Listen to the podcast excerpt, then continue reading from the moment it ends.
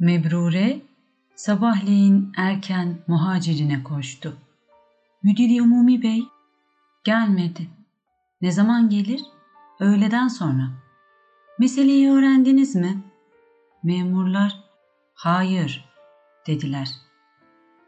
Genç kız öğleye kadar nasıl vakit geçireceğini düşünerek merdivenleri inerken İptidai sevinçle, sonra hayretle durakladı.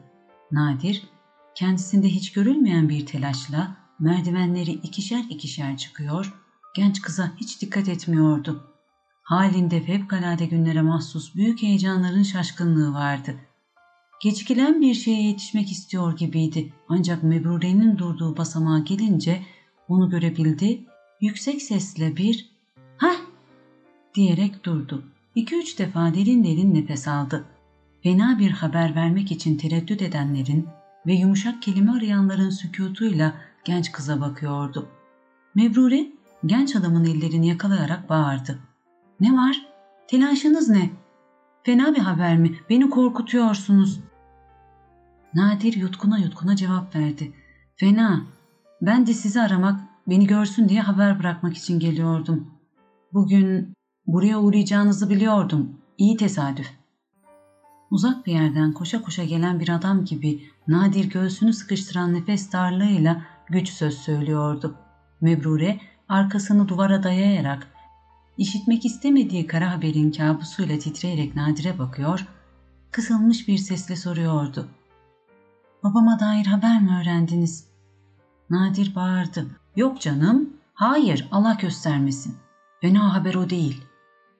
Biraz nefes alarak genç kızın koluna girdi. "İnelim, yürüyelim. Fena haber başka. Dün siz bana gelmişsiniz. Pazar olduğu halde evde bulunamadım. Çünkü Cerrahpaşa'ya gittim ve elim bir işle meşgul oldum. Elim, pek elim." "Mebrure Hanım, Salih çıldırdı." "Ne diyorsunuz?" Evet. Dün tımarhaneye götürüldü. Başında ben vardım. Müthiş hikaye. Bunu görmemeliydim, canım sıkıldı. Ben Salih'i severdim. Bütün insanları sevdiğim gibi. Ah, görmeliydiniz. Vah vah, tuhaf, yazık. Dahası var, Belma'nın hali de fena. Kız derin bir yese düştü. Teselli edilemeyecek bir halde. Sizi mutlaka görmek istiyor. En büyük arzusu bu. Benden ne umuyor? Nesi var, hasta mı? Hasta. Fena hasta.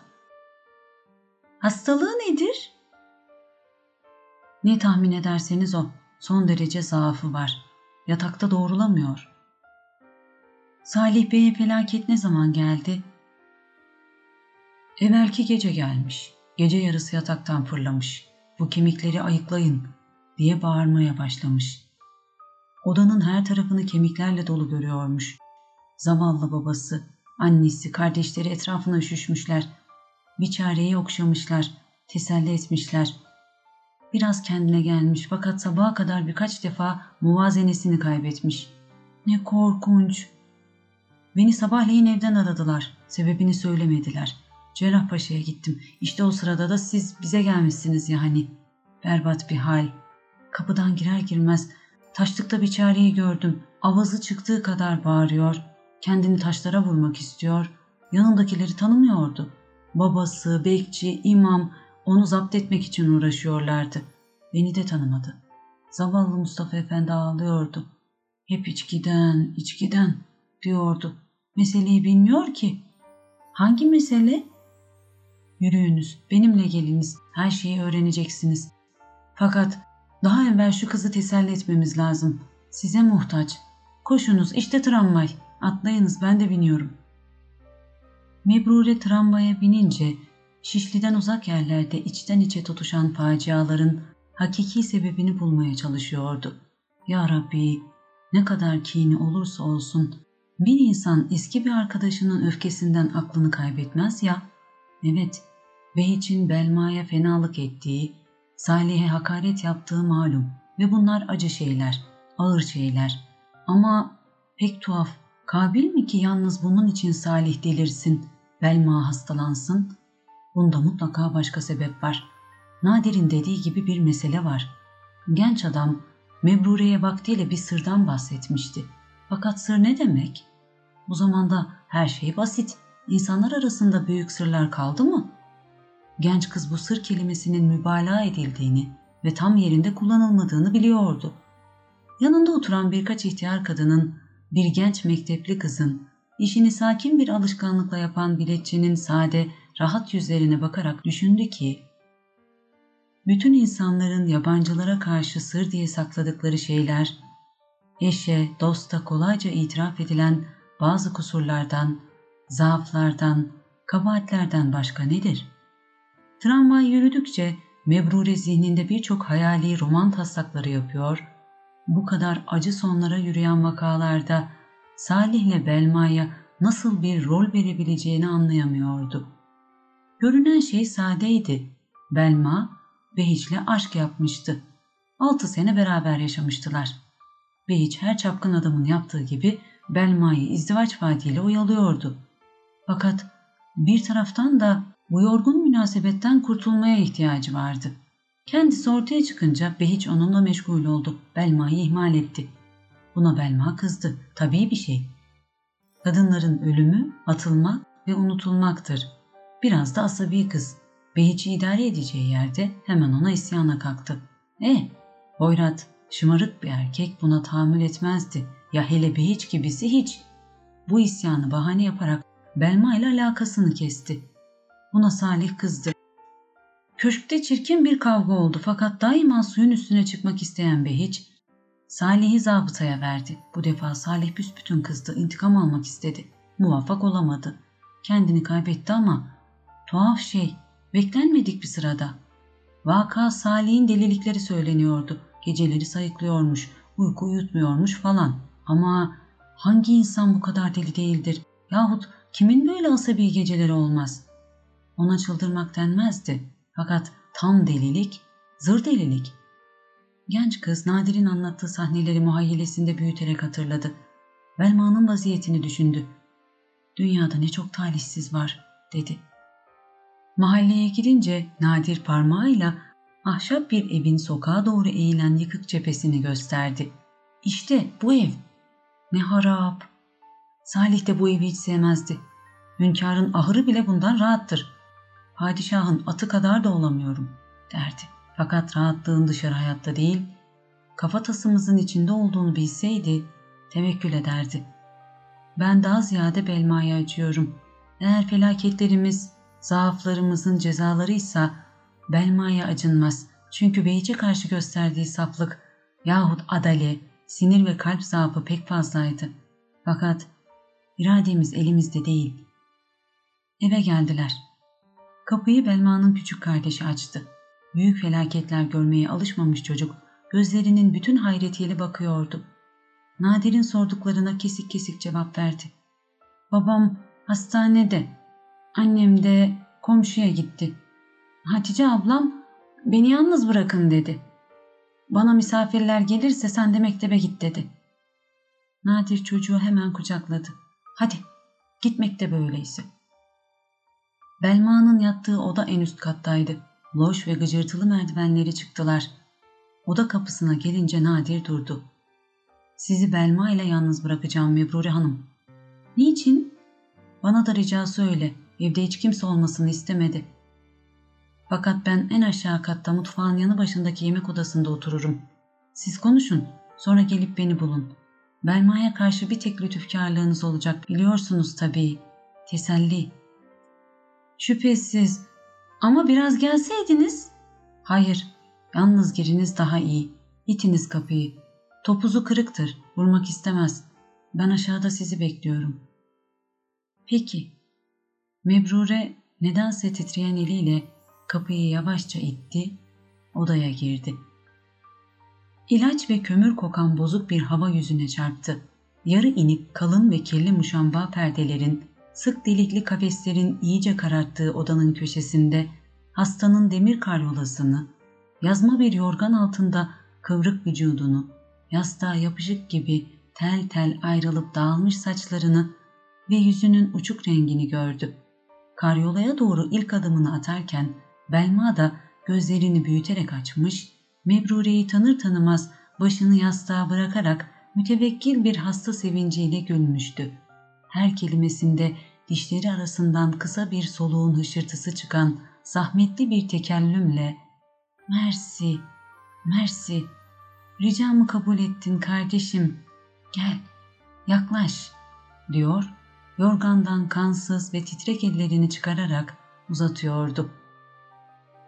Mebrure bu terli ellerden birini avucuna alırken yatağın başucundaki sandalyeye ilişmiş, hastanın persiz gözlerinde bir sitem ışığı görerek daha ziyade yerleşmiş, mantosunun ön düğmelerini çözerek uzun bir zaman oturmaya hazırlanmıştı. Niçin çağrıldığını, ne söylemek lazım olduğunu bilmiyor, birinci kelimeleri bulmakta güçlüğe uğruyordu. "Demin Nadir Bey'den öğrendim. Tramvaya atlayarak geldim. Bir saniye kaybetmedim." Hastanın kırışık ve renksiz yüzünde söz söylemek için çektiği üzüntünün ihtiyaçları beliriyordu. "Mersi, çok mersi. İyi kız olduğunu bilirim. Yoksa çağırmazdım." Mebrure yastığın boş kalan bir tarafına dirseğini dayayarak hastanın alnına elini koydu. Üstüne eğildi. Hiçbir tiksinme duymadığını anlatmakla verdiği ilk teselliden sonra elini çekti. "Hararetiniz pek az. Vücutça da zayıf değilsin. Kederden gelen muvakkat bir zaaf. Geçer." Bu zaafla mücadelede biraz gelip gelen hasta yavaş yavaş kendini toplayarak yatağın içinde doğruldu. Kaşlarını kaldırarak, gözlerini birkaç kere açıp kapayarak yüzündeki kırışıkları azaltan bol ve derin nefesler aldı. "Geçsin geçmesin Mebrureciğim, artık beni düşünme. Ben bittim. Ben ölüyorum. Yalnız seni düşünüyorum." Mebrure anlamayarak hastaya baktı. Belma'nın azar azar canlanan gözlerinde sabit bir düşüncenin parıltısı vardı. Sözünü tekrarladı. "Evet, seni, yalnız seni düşünüyorum. 2 gün evvel haber aldım. Siret Salih'e söylemiş. Behiç'le evleniyormuşsunuz." Birdenbire dirilen hasta Mebrure'nin gözlerine yapışkan bir tecessüsle baktı. Vereceği cevaptan evvel sözüne devam etti. "Bilmezsin Mebrure, bu haber bizi, beni ve Salih'i nasıl çığırımızdan çıkardı. Ah, dinle, itiraz etme, iyi dinle. Bugün seni bunun için çağırdım. Bak, neye benzeteyim? Böcekli, kurtlu, yılanlı bir dereye düşüyorsun. Hiç farkında olmadan kendini bir gün bu pis, hastalıklı, cerahatli suyun dibinde bulacaksın. Hem de..." Beynini tırmalayan acı bir fikrin verdiği ıstırapla söylüyor, cümlelerini küçük öksürükler yırtıyordu. Mebrure son fasıladan istifade ederek hemen cevap verdi. "Haber pek doğru değil. Böyle bir bahis oldu. Fakat ben kati muvafakat cevabı vermedim. Onlar kendi kendilerine gelin güvey oldular." "İyi, iyi. Her neyse. Bugün değilse yarın. Onların seni de aldatacaklarını biliyorum. İtiraz etme, biliyorum muhakkak." Biraz evvelki hasta değildi. Yanaklarının ucuna kan gelmiş, gözleri cilalanmış, asabi söz söyleyen dudakları gerilip büzülerek fazla kımıldamaya başlamıştı. "Muhakkak Mebrure, ah! O köşkü bana sor, bana korkma, sor. En doğru şeyleri benden öğreneceksin. Bak, haklı mıyım değil miyim?" Şüphesiz ki samimiydi. Her tereddüdü silen temiz bir kalp açıklığıyla söylüyordu. "Beni dinlemeye tenezzül edersen emin ol ki zararlı çıkmayacaksın ve yemin ederim yalnız seni düşünerek söylüyorum. Yalnız seni düşünerek buraya çağırdım. Yalnız seni düşünerek annemi komşuya, küçük kardeşimi mektebe gönderdim. Evin yalnız kalmasını istedim. Çünkü sana birkaç senelik bir maziyi anlatacağım. Dinlersin, üzülmezsin değil mi?" Mebrure acele cevap verdi. Hayır, bilakis. Madem ki bir cihetten bana da taalluku var, bilakis. Fakat yorulacaksın. Senin için telaş iyi bir şey değil." Başkalarına anlatılmayan, içte kalan kederlerin teyiccü daha zararlıdır. Hem de "Beni bırak. Artık beni düşünme. Dedim ya, ben ölüyorum. Beni müteessir ediyorsun. Kendi felaketini mübalağa etme. Ah Mebrure, sus cicim. Mübalağa yok vallahi. Pek samimi söylüyorum. Artık bir Belma, bir Hatice yok. Ah, bitti. Her şey bitti. Ağlamamaya çalışıyordu. Fakat gözlerinin dibi kızarmış, parlak bir çizgiyle ıslanmış, küçük bir damla kirpiklerinin ucundan sızarak yanakların buruşukluklarına dağılmıştı. Dudaklarını ısırıyor, küçük dilini gıcıklayan hıçkırık parçalarını zapt etmek için yutkunuyor, hafif hafif öksürüyordu. Her şey bitti. Düşündüğüm yalnız sensin. İlk tanıştığımız günlerde ben kıskanç ve fenaydım. Hatta sana kinim de vardı. Hatta bütün erkeklere senin aleyhinde bulundum. Hatta herkesin içinde birden ayağa kalkarak senin yüzüne haykırmak, ahmak diye bağırmak istiyordum. Bilmem hatırında mı? Bir oyun oynamıştık da ben senin için mumya demiştim. Halbuki sen bana zarif kız yazdırdın. Bu inceliğin bile beni kızdırdı. Beni kıskanmadığına çok öfkeleniyordum. O zamanlar pek asabiydim. Ah, bilmezsin. Bilmezsin, sonradan öyle bir uyanış uyandım ki. Yatağında büsbütün sivrilerek Mebrure'nin elini yakaladı. Sıktı. Akları şişen gözlerini açarak daha yüksek sesle, daha müteheyyic, daha sıcak anlattı. Öyle bir uyanış uyandım ki, ah Mebrure, bu tavanı basık odamda geçirdiğim geceleri, karyolamı sarsarak, göğsümü yırtarak ağladığım geceleri bütün kızlar bilseler, ah Mebrure, benim felaketime habersiz koşan binlerce Müslüman kızına bu karanlık odadan haykırabilsem, kısık ve öksürüklü sesimi duyurabilsem, ah Mebrure ne diyeyim, burada, şu karşıki evlerde, başka semtlerde, hatta uzak yerlerde, deniz aşırı memleketlerde, İstanbul'da ve dışarıda yaşayan bazı genç kızlara, hey yollarını şaşıranlar, vazifelerini unutanlar, ne yapıyorsunuz, nereye gidiyorsunuz, bir adım ilerinizde sizi bekleyen çukurları ve kuyuları görmeden nereye, nereye diye avazım çıktığı kadar uzun bir çığlık koparabilsem, ah, ah tahayyül edemezsin, ne büyük, ne derin bir teselli nefesi alacağım. Hatta bu son nefes bile olsa. Mebrure titredi. Hastada bu ne umulmaz coşkunluk, şişkinlik ve dolu kalple bu ne boşalmak ihtiyacı, bu ne sarsıntı, bu ne büyüklük. Belma bu muydu? Köşkün şımarık misafiri, Şişli'nin, Beyoğlu'nun cıvık, hoppa kızı, her çirkin aşk sahnesinin sinirli ve titiz aktristi bu muydu? Tuhaf şey, ne tahammül. Sahte mi acaba? Yalan mı söylüyor? Bir gizli plan mı var? Hayır, sahte değil. Yalan söylemiyor. Gizli planı yok. Yüzünde hiçbir hünerle yapılmayacak samimi, ciddi bir takallüs. Gözlerinde temiz ve büyük bir ruhun sönmeyen alevi. Bütün vücudunda çelik tel gibi kudretli bir geriliş var. Hiçbir sanatkar maharetiyle titretilemeyen kısık, tıkanık bir sesle anlatıyor. Ve hiç şüphe edilemez ki samimi, samimi. Şimdi biraz sonra anlayacaksın. Ben sana Behiç'le nasıl aşk yaptığımızı söyleyecek değilim. Bunu herkes kadar sen de tahmin edebilirsin. Belki de işitmişsindir. Behiç'i ben Nadir'in evinde tanıdım. Hep o kurnaz ve desiseli erkekti. Güzeldi. Kadınlardan çok yorgun değildi. Pek kibar ve ince görünüyordu. Ben de aranılan erkeğin tesirini yaptı. Ben ki buranın, bu mahallenin kızıyım. Babam biliyorsun hocadır. Annem hayatı Mahmut Paşa'ya kadar tanır. Fakat o hoca ve bu kadın kendi alemlerinden memnundular. Benden fazla mesuttular. Ben bu saadeti beğenmedim. Neden bilmiyorum. Mektepte arkadaşlar arasında anlatılan hikayelerden mi? Okuduğum romanlardan mı? Seyrettiğim piyeslerden, kurdelelerden mi? Kulağıma gelen meçhul saadetlerden mi?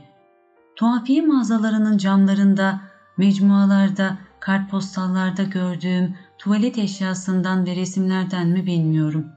Bilmiyorum.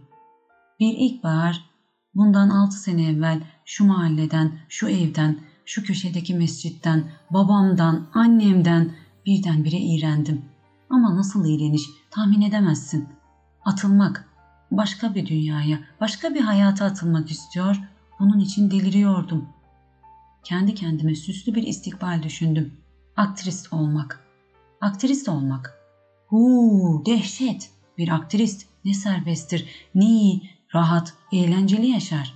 Eğer bir sinema filmine girebilirse Avrupa'ya gider. Amerika'yı da görür, para da kazanır, şöhret de alır. Beğenilir de, sevilir de, alkışlanır da. Mükemmel, mükemmel diyordum. İsmimden başlayarak kendime ait her eski şeyi bıraktım. Hatice'ydim, Belma oldum. Cerrahpaşa kızıydım, Beyoğlu kadını oldum. Eskilerin yapma dedikleri, ihtiyarların çirkin buldukları, hocaların günah saydıkları ne varsa merakla ve zevkle yaptım. Bu arzumda bana en çok kolaylık gösteren Behiç'tir. Beni hemen Şişli'deki evine ve odasına götürdü.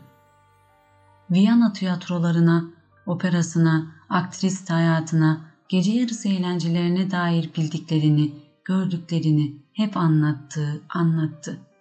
Meşhur aktristlerin, onlar meşhur mudur bilmiyorum tabii. Fakat inanıyordum. Kendisine hediye ettikleri imzalı kartpostalları, fotoğrafları gösteriyor. Viyana'ya gideriz. Seni evvela küçük bir kumpanyaya takdim ederim. Yavaş yavaş başlar, sonra büyür, şöhrette para da kazanırsın, diyor. Hem istidadımı hem de güzelliğimi methediyordu. Ah, bir budalaca Hatice için o ne canlı ve gıcıklayıcı hayaldi. Ah, bu hayale ne seve seve kapıldım. Ruhumu bu hayale ve vücudumu Behiç'e nasıl bıraktım?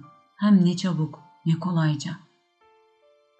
Mebrure'den yarım bardak su istedi, bir hamlede içti. Behiç'in odasında bir uzun koltuk vardır, bilir misin?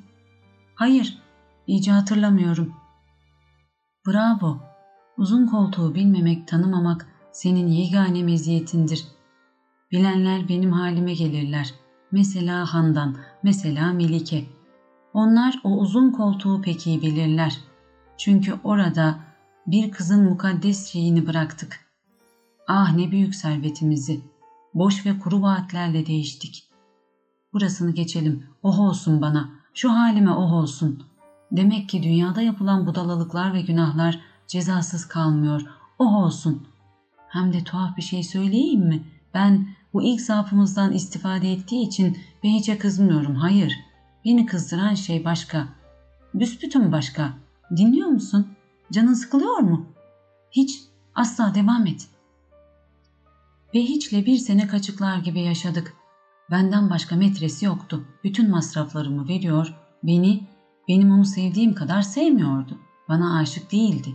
Ama fedakardı, inkar etmem, çok fedakardı. Arzularımı kolayca yerine getiriyordu. Bu 1 sene geçince Melike ile münasebete başladı. Beni idare ediyor, az kıskandırıyor, isyana sürüklemiyordu. Zaten ben de Melike ile rekabete vakit bulmadan bir sabah bu evde, bu odada, bu kahrolada bir şey öğrendim. Müthiş bir şey, alabildiğine müthiş. Gebeydim. Mebrure'nin gözleri hayretle tutuşup söndü. Hasta tükenmeyen heyecanıyla anlatıyordu. Gebe, düşün bir kere, karnımda hükümetin, ailemin, muhitimin tanımadığı bir çocuk taşıyordum. O gün ilk şüpheyle Beyiç'e koştum. Kafir mahluk sert parmaklarını karnımda gezdirerek hınzırca güldü. Burada mı çocuk? Sıkı vereyim gitsin, dedi. Ehemmiyet vermiyordu. Biraz daha büyüsün, dünyasını görmeden onu Çin Koleji'ne düşürmenin yolu var, diyordu. Fakat evden işitecekler, anlayacaklar diye titriyordum. Bol elbise çarşaf yaptırdım. Azar azar büyüyen şişkinliği belli etmemeye muvaffak oldum. 1 ay geçince Beyiç'e yalvarıyordum. Ne yapacağız? Bana küçük bir kutu toz verdi. Bunu hiç korkma, dedi. İtiraz ettim. Hatta 1. defa olarak bağırdım. Bu cinayeti kendi elimle yapamayacağımı söyledim. Dinlemedi. Eve gelince yine bu odada düşündüm. Çocuk 3 aylık vardı. Kımıldıyordu. Onu öldürmekle bir insan öldürmek arasında ne fark var? Bir insan Hiç olmazsa kendini müdafaa edebilir. Ya çocuk? Hem de kanını kendi içime akıtarak, vücudunu kendi vücudumda boğarak. Kabil değildi. Hiç. Halbuki doğarsa, yaşarsa babası bu çocuğu kurtarmaya, benimle evlenmeye de mecbur olacak. Vaatlerini tutacaktı. Fakat eve karşı ne yapabilirdim? Nasıl gizleyebilirdim? Düşün bir kere. Yarım bardak su daha içti. Bir şey bana yardım etti. Babamın Bolu'da evi, akrabası vardı. Mevsim yine ilkbahardı. Annemiz küçük kardeşimi, Salih ağabeyimi de yanına alarak Anadolu'ya götürmek istedi. Onlar hep razı oldular. Ben katiyen gitmem, Nafi Beyler'de kalırım dedim. Salih de bana yardım etti. Çünkü Behiç'le münasebetimi, onun bana yardımlarını, günün birinde beni nikahla da alacağını biliyor, fakat işin pek ileri gittiğine ihtimal vermiyordu. Behiç'le münasebetimi alelade bir muhakaşa zannediyordu. Babamı kandırdı. Beni İstanbul'da bıraktı. Gebeliğimi köşkten de bu mahalleden de gizlemek için ta Vaniköy'ünde bir oda kiraladım. Orada oturmaya başladım. Behiç kızıyor. "Allah aşkına Belma, bir de çocuk belası çıkarma. İç şu ilacı," diyordu. Ben cevap veriyordum. "İçtim, tesiri yok, ne yapayım?" Günlerimiz hep mücadeleyle geçti. Behiç fena sinirleniyordu. Bir gün aşırı bir hiddetle yüzüme bağırdı. "Ben piç istemem. Düşün taşın, ne yaparsan yap."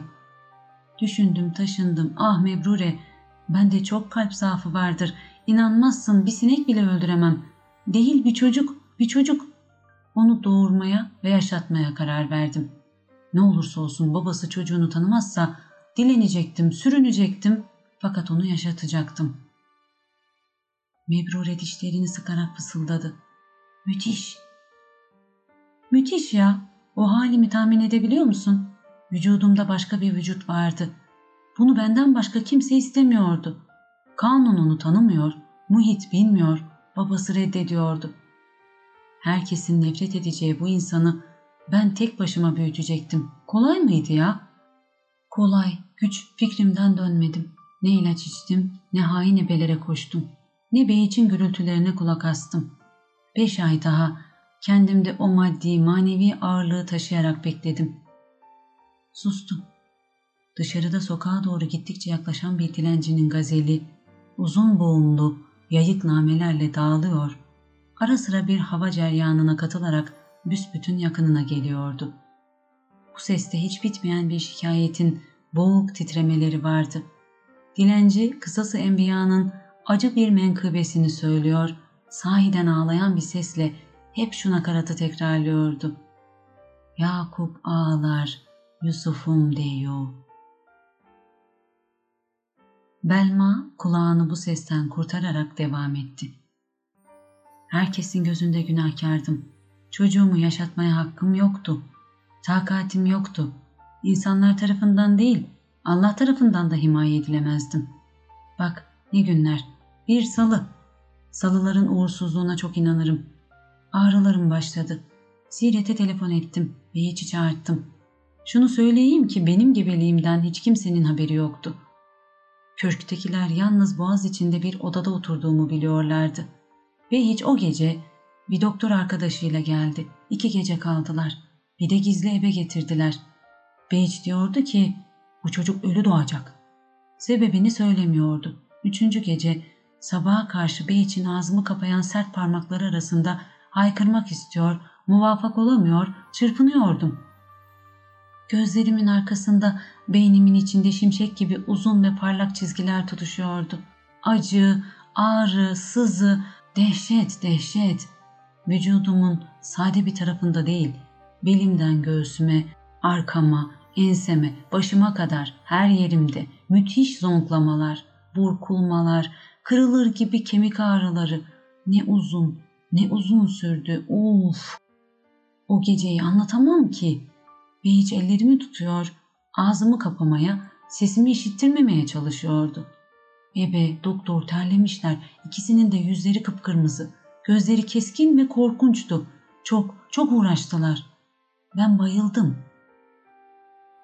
Hasta küçük sarsıntılarla yavaş yavaş öksürerek terli alnına düşen saçlarını parmaklarıyla arkaya itti. Hatırlamak bile terletiyor. Bayılmıştım. Gözümü açınca kendimi çok rahat buldum. Anladım, sordum. Sağ mı? Üstüme eğilen Beyiç müteessir sağ dedi. Fakat doktorla hemen Fransızca konuşmaya başladılar. Ebe yüzüme bakıyor, sahte bir teselliyle geçti diyordu. Belma biraz durdu, düşündü. Başını kaldırarak Mebrure'ye dik baktı. Çocuk sağdı, bana gösterdiler. O saniyeyi sana anlatamam. Öyle bir bağırmışım ki yanımdakiler korkarak kaçtılar. Çocuğumun eti yoktu Mebrure. Sen bunu tasavvur edemezsin. Evet, çocuğumun eti yoktu. Bütün kemikleri ince bir deri altında birer birer sayılıyordu. Kafası kocamandı. Başından ayaklarına kadar her tarafta sapsarı derisinin üstünde, nasıl söyleyeyim, tesbih böceklerine benzeyen kabarcıklar, benek sivilceler, lekeler vardı. Doktorun Beyiç'e söylediği Fransızca kelimelerden bir tanesinin manasını da anlayarak bu zavallı çocuğun hastalığını öğrendim. Mebrure bir sürü çocuk hastalıkları hatırlayarak Belma'ya bakıyor, bunu keşfetmeye çalışıyordu. Hasta güç işitilen bir sesle dudaklarının ucunu hafifçe kıpırdatıp başını sallayarak Mebrure'nin kulağına eğildi. Frengi. Mebrure iradesini birdenbire kaybederek ayağa kalktı. Sandalyesini geriye çekti, bağırdı. Sus! Doğru mu söylüyorsun? Nasıl oluyor? Kimden? Hasta ifşa ettiği sırrın genç kızdaki tesirinden memnun, dudaklarını sıyırıp geçen korkunç bir tebessümden sonra cevap verdi. Babasından. Behiç'ten mi? Evet Mebrure. Behiç'ten. Pek şaşırdın değil mi? Zavallı kız. Vallahi bunu sana, hep seni düşündüğüm için söylüyorum ve seni buraya hep bunun için çağırdım. Yoksa ben kendi dertlerimle boğulup giderdim. Ne emniyeti var? Zaten ölmüş bir kadınım. Ve yüzünü birdenbire şişirip söndüren kızıl bir kan hücumundan sonra tıkayıcı hıçkırıklarla ağlamaya başladı. Göğsünden yırtılan kalın bir muşamba sesine benzeyen boğuk ve çatlak bir ince ses geliyordu. Alt çenesi sallanıyor, dişleri birbirine vuruyordu. Kendini güç topladı ve Mebrure'den hiçbir teselli beklemediğini anlatan cesur bir talakatla hikayesine başladı. Ne yapayım? O zaman da böyle. Daha fazla ağladım. Doktor beni temine çalışıyor, yanlışınız var, bunlar isilik sivilceleri diyordu. Sabaha kadar beni aldatmak istediler. Muvaffak olamadılar. Beyiç'in bir işaretiyle doktor da ebede bizi yalnız bırakıp gitti. Deniz loş bir parıltıyla uyanıyordu. Balıkçı kayıklardan bir türkü sesi geldi. Horozlar yırtık sesleriyle haykırıştılar. Uğursuz sabahta oğlumun yaralı, bereli vücuduna, babasının çatık ve düşünceli yüzüne baktım. Karyolamda dimdik oturarak sordum. Benim sana ne fenalığım vardı. O Beyiç değildi. Bütün gururunu kaybetmişti. Yüzüme yalvararak baktı. Ağlamamak için dudaklarını ısırıyordu. Böyle olacağını bilmiyordum, dedi. Günün birinde nihayet anlaşılacak şeyi gizlemeye kalkmadı. Hastalığı Viyana'da Regina ismindeki mürebbiyesinden aldığını, muntazam tedavi ettirdiğini, kimseye geçeceğini hiç ummadığını söyledi. Şans, fena şans, berbat şans. Ne yapalım? Yavrucuğum, elden bir şey gelmez ki. Oldu bir kere, diyor, başını eğerek günahını hafif göstermeye çalışıyordu. Sonra ümitler vermek istedi. Bu illet monden hastalıkmış, herkeste varmış. Kadın alemlerinde gezenler bundan kurtulamazmış. Zaten kati tedavisi hemen hemen bulundu gibiymiş. Avrupa'da bunun için hep kongreler yapılıyormuş. Günün birinde bu hastalığın kan çıbanı kadar bile ehemmiyeti kalmayacakmış. Mışlar. Ben dinlememek, aldanmamak için başımı çeviriyor, sus yeter diye bağırıyordum. Hasta biraz durup başladı. O günden sonra müthiş geceler geçirdim. Kanımı muayene ettirmiştim. Şüphe kalmadı. Bende de vardı, çocuğumda da. Ve hiç yanımdan hiç ayrılmıyordu. Ağladıkça boynuma sarılıyor, bin bir türlü teselli yolu buluyordu. Dert ortağıyız. Hayatta ebediyen beraberiz. Fena mı? Birbirimize sarılırız. Yaşarız. paramız da var, neden korkalım diyordu. Ama ya bu çocuk diye sorunca ben cevap vermiyor, sinirleniyor, kabahati bana yükletmeye kalkıyordu. Aramızda çirkin kavgalar oldu. Ona çok fena, çok ağır şeyler söyledim. Fakat bir taraftan da o menhus odadan kurtulmak, hayata çıkmak, delice yaşamak, eğlenmek istiyordum. Çocuğuma karşı hissim tuhaftı. Onu sevmiyordum. Fakat nasıl söyleyeyim? Ona içimi yiyen bir merhamet duyuyordum. Bir gece çocuk kustu, yatağı kirletti. Behiç gözleri dört açılarak uykusundan uyandı. Gözlerimin içine baktı. Benim bir fikrim var, itiraz etmeyeceksin. Fikrini öğrenince haykırdım. Olmaz, bu çocuk yaşamalı, tedavi görmeli, biz ona karşı borçluyuz. Onu bir süt ninniye veririz, masraf ederiz, onu yaşatırız dedim. Fakat o günden sonra babası çocuğunun her ağlayışında bağırıyor. Bu musibet yaşamamalı, istemiyorum, zorla değil, yaşamamalı. Nefretle titriyordum, bu hainlik beni bitiriyordu. Günlerce kavga ettim. Çocuğu göğsümde sıkarak "O benimdir benim, benim, sen karışma" diye inledim. Ama neye yarar? Babasının elindeydim, param yoktu. Çocuğa da kendime de bakamazdım. Zorla iş olmayacağını anlayarak yalvarmaya başladım. Beyiç fikrinde ısrar ediyordu, yaşamamalı. Hatta o kadar ileri gitti ki ayaklarına kapandığım halde beni tekmeleyerek bağırdı, yaşamamalı, yoksa ayrılırız. O gece sesimi çıkarmadım. Yavaş yavaş onun gönlünü belki alırım sanıyordum. Birkaç gece hep buna çalıştım. Diyordum ki hem sana da çok benziyor bak. Gözleri tıpkı. Biraz büyüse, kendini toplasa, tedavi görse ne güzel çocuk olacak. Cevap vermiyordu. Bakışlarından korkuyordum. Çocuk yüzünden başladı bana da fena muamele yapmaya. Ağır sözler söylüyordu. Bir gece kaşları çatıktı. Ağzından bir kelime çıkmıyordu. Sorduğum şeylere de cevap vermedi. Yemek yemeden odanın içinde sinirli sinirli geziyor, hiç yüzüme bakmıyordu. Ben çocuğun banyosuyla uğraşıyordum. O dolaştı, birdenbire yanı başıma gelip durdu. Belma! Gözlerimi korkarak ona çevirdim. Ne var? dedim. Dinle beni. Kararım kati, itiraz istemem. Bu piçi def edeceğiz, dedi. Şaşkın şaşkın sordum. Nasıl def edeceğiz? Biraz durdu. Etrafına bakındı. Sesini yavaşlatarak cevap verdi. Sen o işi bana bırak, dedi. Canavarca arzusunu gözlerinden anladım. Bağırdım. Avazım çıktığı kadar bağırdım. Sen delirdin. Çocuğun katili mi olacaksın? Allah'a inanmıyorsun. Kanun tanımıyorsun. Vicdanın da mı yok? dedim. Yüzüme dikkatli baktı. Çalımını hiç değiştirmedi. Kımıldamadan yavaşça cevap verdi. Kararım kati diyorum. Bu iş hem bu gece bitecek, zaten gece ilerledi. 5 dakika sonra işe başlayabiliriz. Demez mi? O kadar kati, o kadar hakim söylüyordu ki onu kararından çevirmenin güç olacağını hissettim. Ama ne olursa olsun düşünür müyüm ya? Çocuğun üstünde kapanarak başımı ona çevirdim. Son sözümü söyledim. Ben varken hiçbir şey yapamazsın. Çirkin çirkin güldü.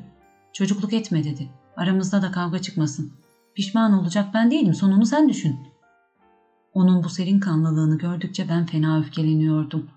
Beyiç, pek çirkin görünüyorsun gözüme bu akşam. Seni adeta bir hayduta benzetiyorum. Çekil yanımdan.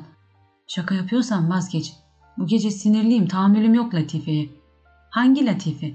Çocuk mu oldun sen? Latife matife değil, kararım kati diyorum. Müzakereye de lüzum yok. Bu işi hemen yapamazsam rahat uykuda uyuyamam. Pek ciddi söylediğini görünce ben de ayağa kalktım. Ona doğru 1-2 adım attım. Ne yapacaksın? Maksadın nedir? Sen delirdin mi? Maksadım piçin işini bitirmek. Bırak onu bana. Sen hiç karışma. Yalnız arkamdan gel, uzaktan. Şimdi rasathane korusuna çıkarız. Ben her şeyi hesapladım, korkma.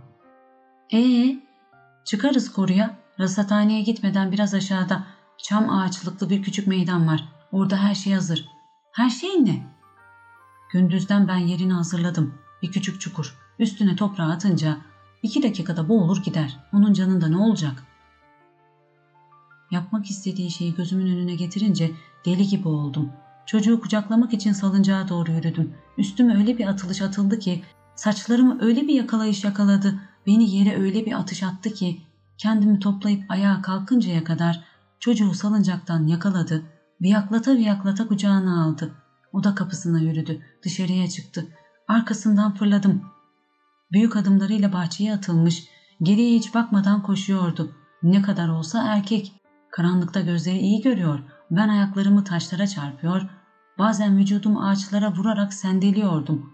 Bütün kuvvetimle haykırdım. Behiç! Behiç Allah aşkına Behiç! Merhamet et! Kuzum! Behiç Allah aşkına! Simsiyah karanlıkta hiç cevap gelmedi. Bahçenin yüksek fıstık ağaçları garip garip inildiyor. Korkunç sesler çıkarıyorlardı. Biraz daha koştum. Durdum. Kulak verdim. Ta uzaklardan çocuğun haykıran sesini işitir gibi oldum. Kuru tarafından bir köpek avladı. Kalbim yırtılacak gibi çarpıyordu. Öyleyken yine koştum. Korunun parmaklığını da açtım. Hep cam ağaçlar arasından kıvrıla kıvrıla inen bir yol yukarıya çıkardı. Bütün hızımla yürüdüm. Yürüdüm. Karanlıkta ayaklarım taşlara vuruyor, haykırıyor, gözlerim iyice kararıyordu. Bütün o yollarda kaybolmak da mümkündü. Titreye titreye bir daha bağırdım. Behiç, Behiç, Behiç. Kulağıma boğuk akisler geldi. O köpek bir daha uludu. Yokuşu biraz daha çıkınca durdum. Çamların arasından boğaz, karşı kıyının sönük ve parlak binlerce ışığının ürperen akisleriyle boylu boyunca uzanıp gidiyordu. Yolu bulmak için epey uğraştıktan sonra yeni bir gayretle yürüdüm, yürüdüm. Sonunda çamlıklı küçük meydana girdim. Fakat gözlerim hiçbir şey seçemiyordu. Sağıma doğru çalılara benzeyen karartılar arasında bir hışırtı duydum. Başımı yerlere doğru eğip gözlerimi açarak o tarafa birkaç adım attım. Bir insan soluğu işittim. Yaklaştım. Behiç'in sesi beni irkiltti. Belma, sen misin? Sesin geldiği tarafa yürürken ayağıma bir şey vurdu. Hafif bir çığlık kopardım. Yere eğildim. Behiç toprağa yüzü koyun yatmış, kulağını dayamıştı. Beni gördü. Kımıldamadan "Sus!" dedi. Zaten bayılacak gibiydim. Büyük bir ağacın gövdesine yaslandım.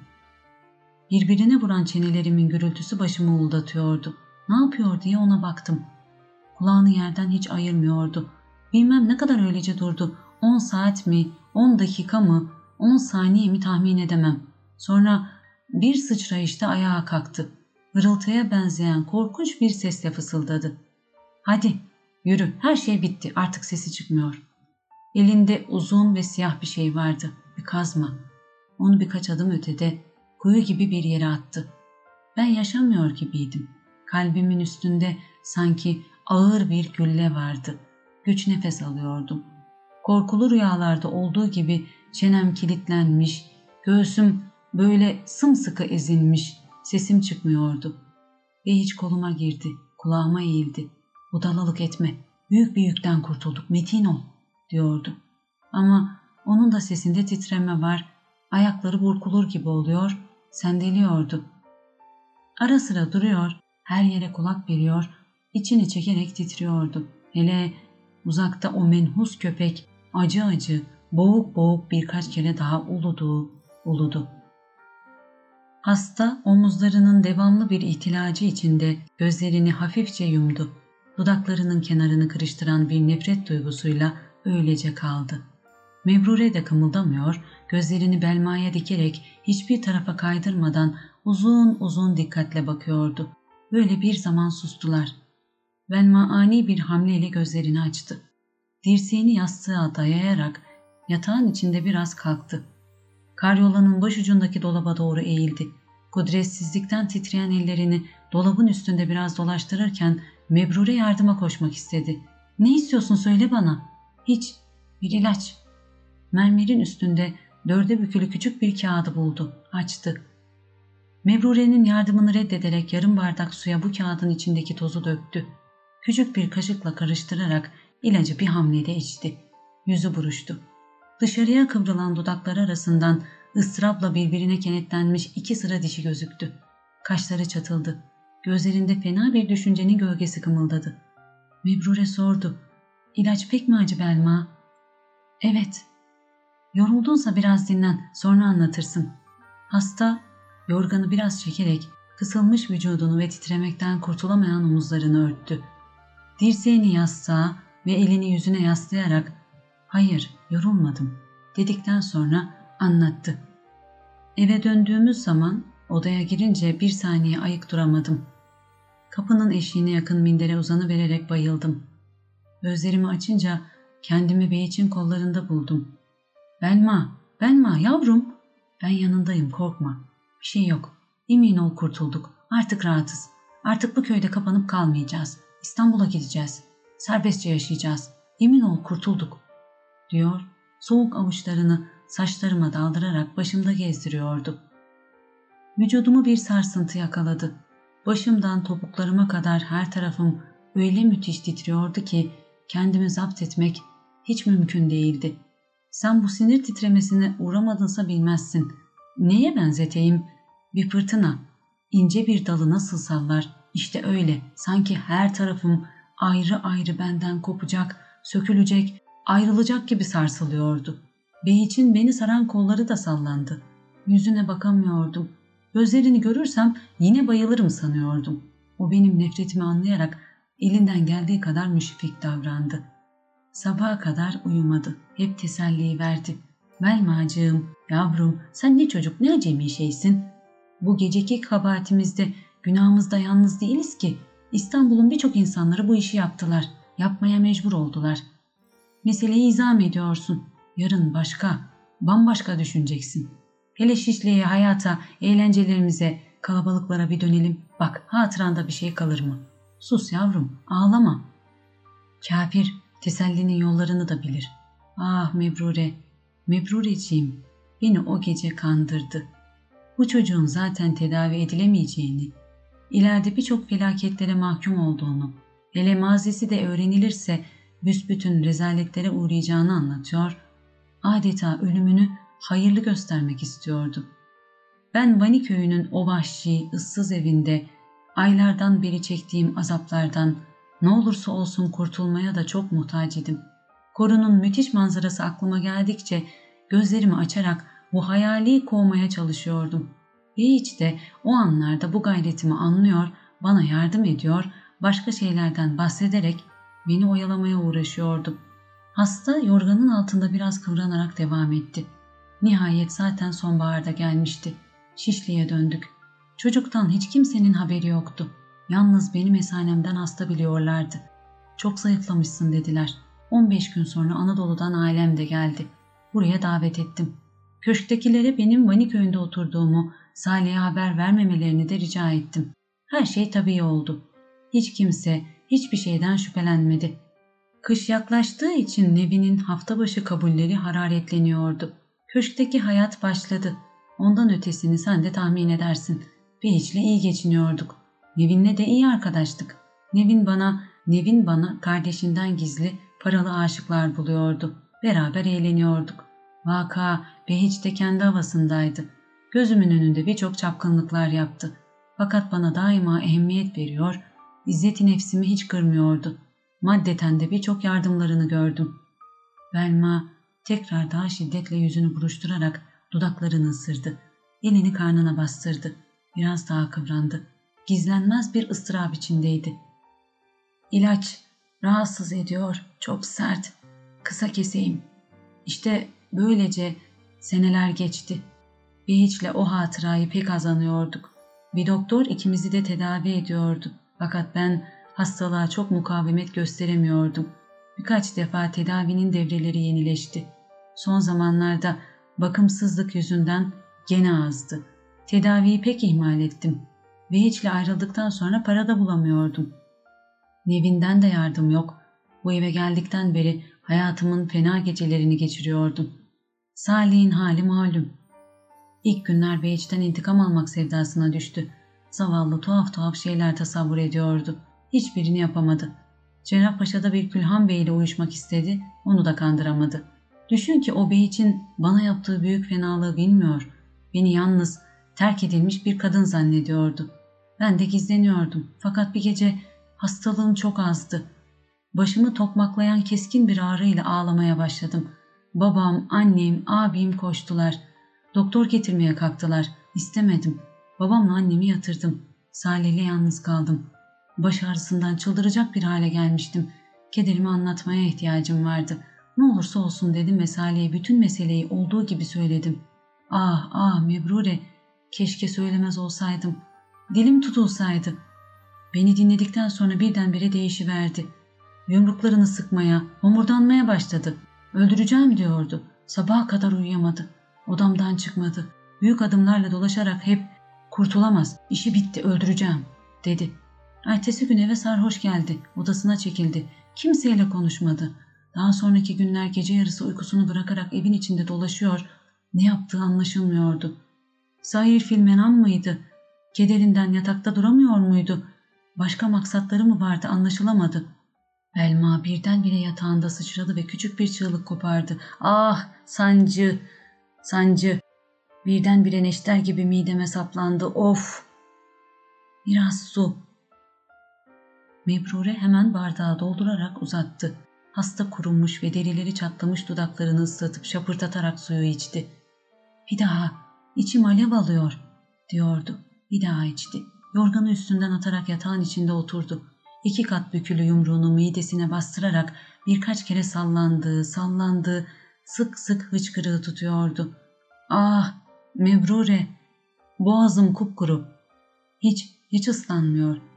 Sancı dehşet, fakat dinle. Dinliyor musun?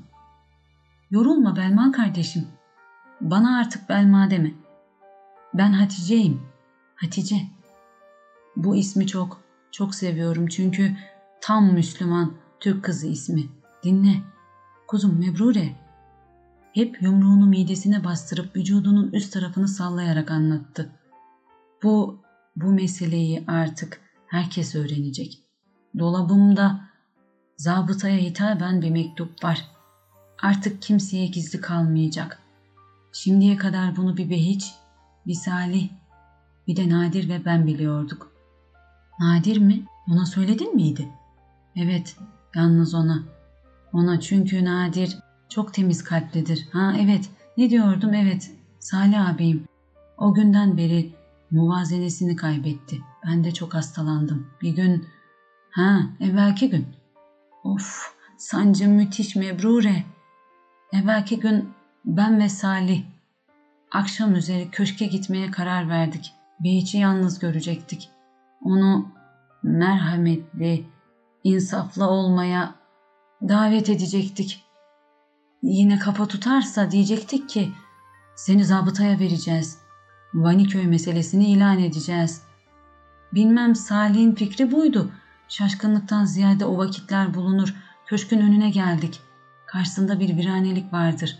Orada köşke bakıyor. Nedense tereddüt ediyorduk. Mebrure canlandı. Hangi gün bu? Dün değil, evvelki gün değil mi? Evet. İşte onu söyleyeceğim. Biz dururken siz... Behiç'le köşkten çıktınız. Evvela siz bizi gördünüz fakat galiba tanıyamadınız. Biz de tanınmamak için viraneliğe kaçtık. Sonra Salih beni yalnız bıraktı. Arkanızdan koştu. Ben bir fenalık yapar diye deli gibiydim. Evde onu gece yarısına kadar bekledim. Kanter içinde geldi. Saçları çivi gibi dikilmiş. Göz bebekleri şişmişti. Fena soluyordu. Otomobilin arkasına takılışını anlattı. Sizin konuştuklarınızı hep dinlemiş. Eyvah, Mebrure de aldanıyor galiba diyordu. Sonra bilmem, bir şey yapamayacağını anlamış. Galiba sen de onu otomobilin küçük penceresinden görmüşsün. Otomobil durmuş, o da güç bela kaçmış. Gece yaraları kağıthane sırtlarında dolaşarak Şişli'ye dönmüş. Oradan eve... Hasta söz söylerken son derece güçlük çekmeye başlamıştı. Hep kıvranıyor, hep midem of parçalanıyor, nefes alamıyorum diyor, terliyordu. Mebrure Hatice'nin böyle birdenbire fenalaşmasından ürkerek ayağa kalktı. "Nen var Hatice, söyle, ne oluyorsun? Ne yapayım, doktor çağırayım mı? Otur bir dakika daha. Bir dakika, dinle. Ben sana söylemek istiyorum ki Behiç müthiş adamdır, yalancı, kalpsiz, hain, menfaatperest, zevkine düşkün bir adam, berbat bir adam. Mebrure, ona Ötekilere, çünkü ötekiler de öyledir. Nevin de, Nazmiye de benim gibi hastadırlar. Hep fena adamlar, hep ahlaksızlar. Ah! Sus, ben neler bilirim neler. Geçelim. Ha, onlara hiç aldanma. Hatta bana vaat et artık. Köşke gitmeyeceksin, vaat et. Mebrure, vallahi hep seni düşünüyorum, hep ve bütün temiz, namuslu Öztürk kızlarını. Hepsini düşünüyorum. Ah, onları anlatabilsem, onları anlatabilsem. Ve bazı yüzünü yastığa gömüp dizlerini yatağa vurarak, bazı da arka üstü dönüp göğsünü ve midesini yumruklayarak çırpınıyor, kıvranıyor, karyolayı hatta odayı sarsarak ağlıyordu. Vaat et, Mebrure, Mebrureciğim. Genç kız ayakta ne yapacağını şaşırmış hastanın üstüne eğiliyor. Vaat ediyorum Hatice, kardeşim, yeminle vaat ediyorum ama nen var söyle, ne yapayım? Hatice cevap veremiyor, artık kısa kısa, çiğ, keskin çığlıklarla sıçrıyor, boğuluyor gibi hırıldıyordu. Israpları içinde kekeledi. Mebrure, ben bittim. Ben tükeniyorum. Demin o kağıttan boşalttığım şey, içtiğim şey zehirdi. Süblimeydi. Mebrure ne? Ne, süblime mi? Zehir mi? diye yüksek bir haykırış haykırarak oda kapısına koştu. Topuzu sökercesine çekerek kanadı açtı, sofaya merdiven başına fırladı. İnce sesinin en son kudretiyle bağırdı. Nadir Bey! Nadir Bey! Aşağıda hareketler oldu. Bir kapı açıldı. Nadir'in sesi geldi. Mebrure Hanım ne var? Koşunuz, çabuk geliniz, koşunuz. Acele ayak seslerinden sonra Nadir merdivenin köşesinde göründü. Ne var derken Mebrure üst üste söylüyor, ayaklarını yere vuruyordu. Koşunuz Belma, kendini zehirledi. Nadir 3 basamağı birden atlayarak sofaya çıktı. Ne, zehir mi? Cevap beklemeden hastanın örtüleri iştilen odaya koştu. Hemen karyolaya gitti ve biraz durakladı. Hatice başını karyoladan sarkıtarak yerlere gasyan ediyor, ağzından safralı ve kanlı sular boşalıyordu. Nadir omuzlarını tutmasaydı, hasta muvazenesini kaybederek yataktan yere düşecekti. Muttasıl öğürüyor, sık sık hıçkırığı tutarak çırpınıyor, ara sıra acı acı bağırıyordu. Genç adam hastanın nabzını tutar tutmaz Mebrure'ye döndü. Haydi Mebrure Hanım, son vazife, doktora, doktora koşunuz. Caddede, köşede, eczane, doktor olmasa eczacı, kim olursa zehirlenen var deyiniz, çabuk. Mebrure koştu. Nadir hatırında kalan mektep malumatıyla zehirlenenlerin küçük dilini gıcıklamak lazım geldiğini düşündü. Hastanın başını tutarak ağzını açtırdı, parmağını soktu. Fakat nafileydi. Biçarenin ağzından kanlar, lime lime pıhtılı elyaf çıkıyordu. Bu dehşetli gasyan bir aralık durdu. Hastanın kuvveti birdenbire azaldı. Bakışları bulandı. Nadir tarafından arka üstü yatırıldığı zaman başı omuzlarından kopmuş gibi kırılarak yatağa düşmüştü. Genç adam Salih'in odasında ev hekimi isminde eski bir eser olduğunu ve bu eserde her türlü hastalıklarla beraber zehirlenenler için de çabucak yapılabilecek tedavi yazıldığını zannetti. Koştu, kitabı buldu ve hastanın odasına gelerek pencerenin önünde açtı. Aradığı sayfada ilk cümlelerden biri şuydu. Fiili intihar denayetinde müstamel olan zehirse afyon ve bunun mürekkebatıdır. Daha aşağı satırlarda semumunun envağı, ekser müellifin indinde kabul olunduğu veçile, 4 sınıf üzere olup muharrişat, muhadirat-ı muharrika, urfniyattan ibaretken itibbai meşhur eden ve Fransa tabibi kanunisi Doktor Tardio, semumu 5 kıssa Taksim. Hasta karyolasında gırtlağı kesilen bir insan gibi hırıltı ve boğuk bir feryatla sıçradı. Nadir'in imdadına koşmasına vakit kalmadan yine mecalsiz uzandı. Genç adam hemen hastanın nabzını yakaladı. Gayrimuntazam darbeler hissediyordu. Bir taraftan da ne yapabileceğini öğrenmek için kitabın zehir kısmını okumakta devam etti. Semumu muhrişe, semumu muhrişe, semumi munkasetül kuva, semumu müthişe, muhride, semumu mütehiyyi cüttüle sap. Sahifeyi hiddetle çevirdi. Hay Allah cezasını versin ya, tedavisi, diyordu. Okudu. Bir kimsenin hakikaten zehirlendiği ve ne nevi zehir istimal kılındığı ancak erbabının malumu bir şey olmakla burada zikir ve tahriri nabecadır. Hasta hafif hafif sıçrayarak inildiyordu. Nadir fena sinirlenerek sayfayı çevirdi. Fakat umumiyetle zehirlenenlerin imdadına koşulduğu zaman semnin dahilen ve haricen istimal olunduğuna nazaran icra-i tedabiri ikiye münkasimdir. Semnin dahilen istimalinde emri müdavat 4 devreye taksim olunur. Devreyi üla, semnin devranı deme. Hasta keskin bir çığlık daha kopardı. Nadir kitap sayfasına parmağını sokarak Hatice'nin üstüne eğildi. "Dur, merak etme, şimdi geliyor, doktor gelecek." Birçok kelimeleri anlaşılmayan, eksik, müphem cümlelerle hasta ıstıraplı bir tekellüm içinde kekeliyordu. "Gelmesin, istemem, hem olsun, ben dedim artık. Artık ben Müslüman, Türk, kız, Allah. Belman kardeşim, ben Hatice'yim, ben Hatice kardeşim, ben yanındayım, ben Nadir." Hasta birden yine yorularak sustu. Çarpılan ağzı ve yastıktan daha beyaz yüzüyle başını yana eğdi. Nadir kitapta bir sürü tafsilat arasında ani bir tedaviye fayda verecek hiçbir satıra tesadüf etmedi. En son şu satırları okudu. Nihayet kelam saifen ve sanatta her bir madde ve cevherin bir zıttı, yani panzehiri mevcut ve malumsa ancak erbabına ve ehline tevdi olunmuş olduğundan, her evde hekimlik edecek olan böyle umumi bir kitapta onların yegane zikir ve beyanı, melhuz olan fayda ve muhassenatı gene bilakis tehlike ve mazarratı dahi olacağından def'an bil mahsur bu kadarla iktifa olunarak alt tarafını hadimi vatan ve insaniyet olan ittibaya terk ve havale eylemek, herhalde onlara müracaat. Nadir gürültülü bir hareketle kitabı kapayarak minderin üstüne fırlatıp attı. Kitaplarla hayat arasındaki farka ömründe ilk defa hırslandı. Hastanın soğuk bir telle ıslak alnına avucunu koyarak durdu. Merdivenlerden ayak sesleri geliyordu. Mebrure'nin sesi işitildi. "Buradan doktor." Kapı açıldı.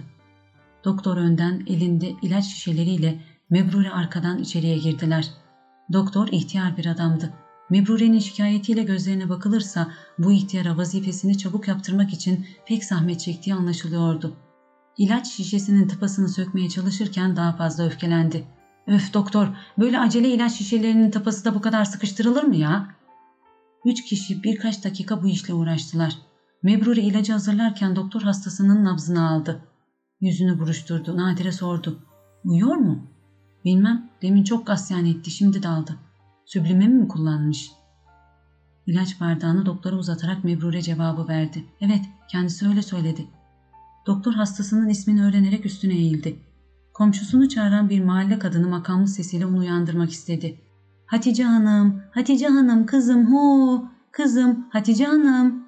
Hatice aralarından ışıksız gözlerinin donuk rengi görülen göz kapakları yarı kısık, yüzünün derisi gergin ve soluk, çenesi yanına doğru kaymış, cevap vermedi, kımıldamadı.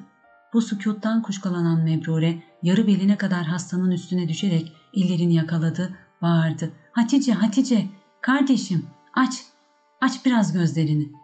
Hatice kımıldamadı. Bu sefer Nadir yaklaştı, eğildi. Parmaklarını dokundurarak hastanın soğumuş çenesini biraz salladı.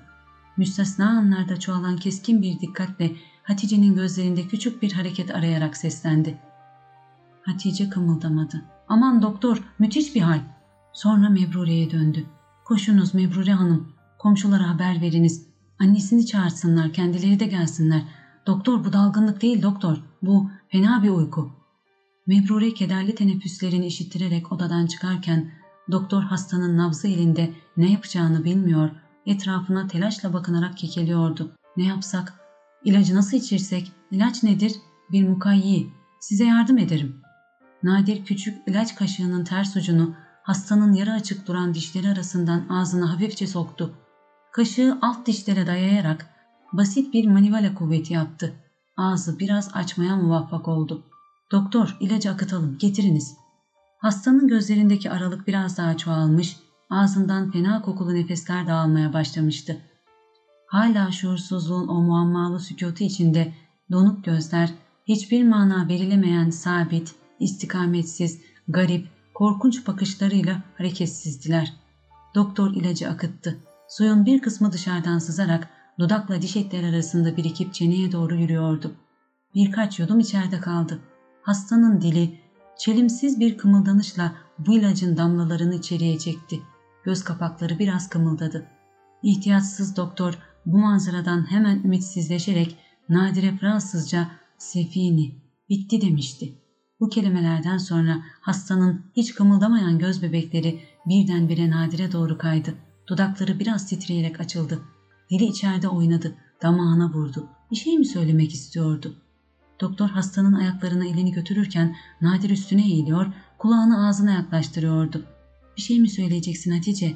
Ha, bir şey mi söyleyeceksin?" Hastanın göz kapakları gene kımıldadı. "Kime dair? Ailen için mi?" Cevap yok. "Mebrure'ye dair mi?" Cevap yok. "Başkasına dair mi?" Göz kapakları kımıldadı. "Behiç'e dair mi?" Göz kapakları kımıldadı. Hastanın gözü, kaşlarını hafifçe buruşturan bir gayretle biraz daha kenara döndü.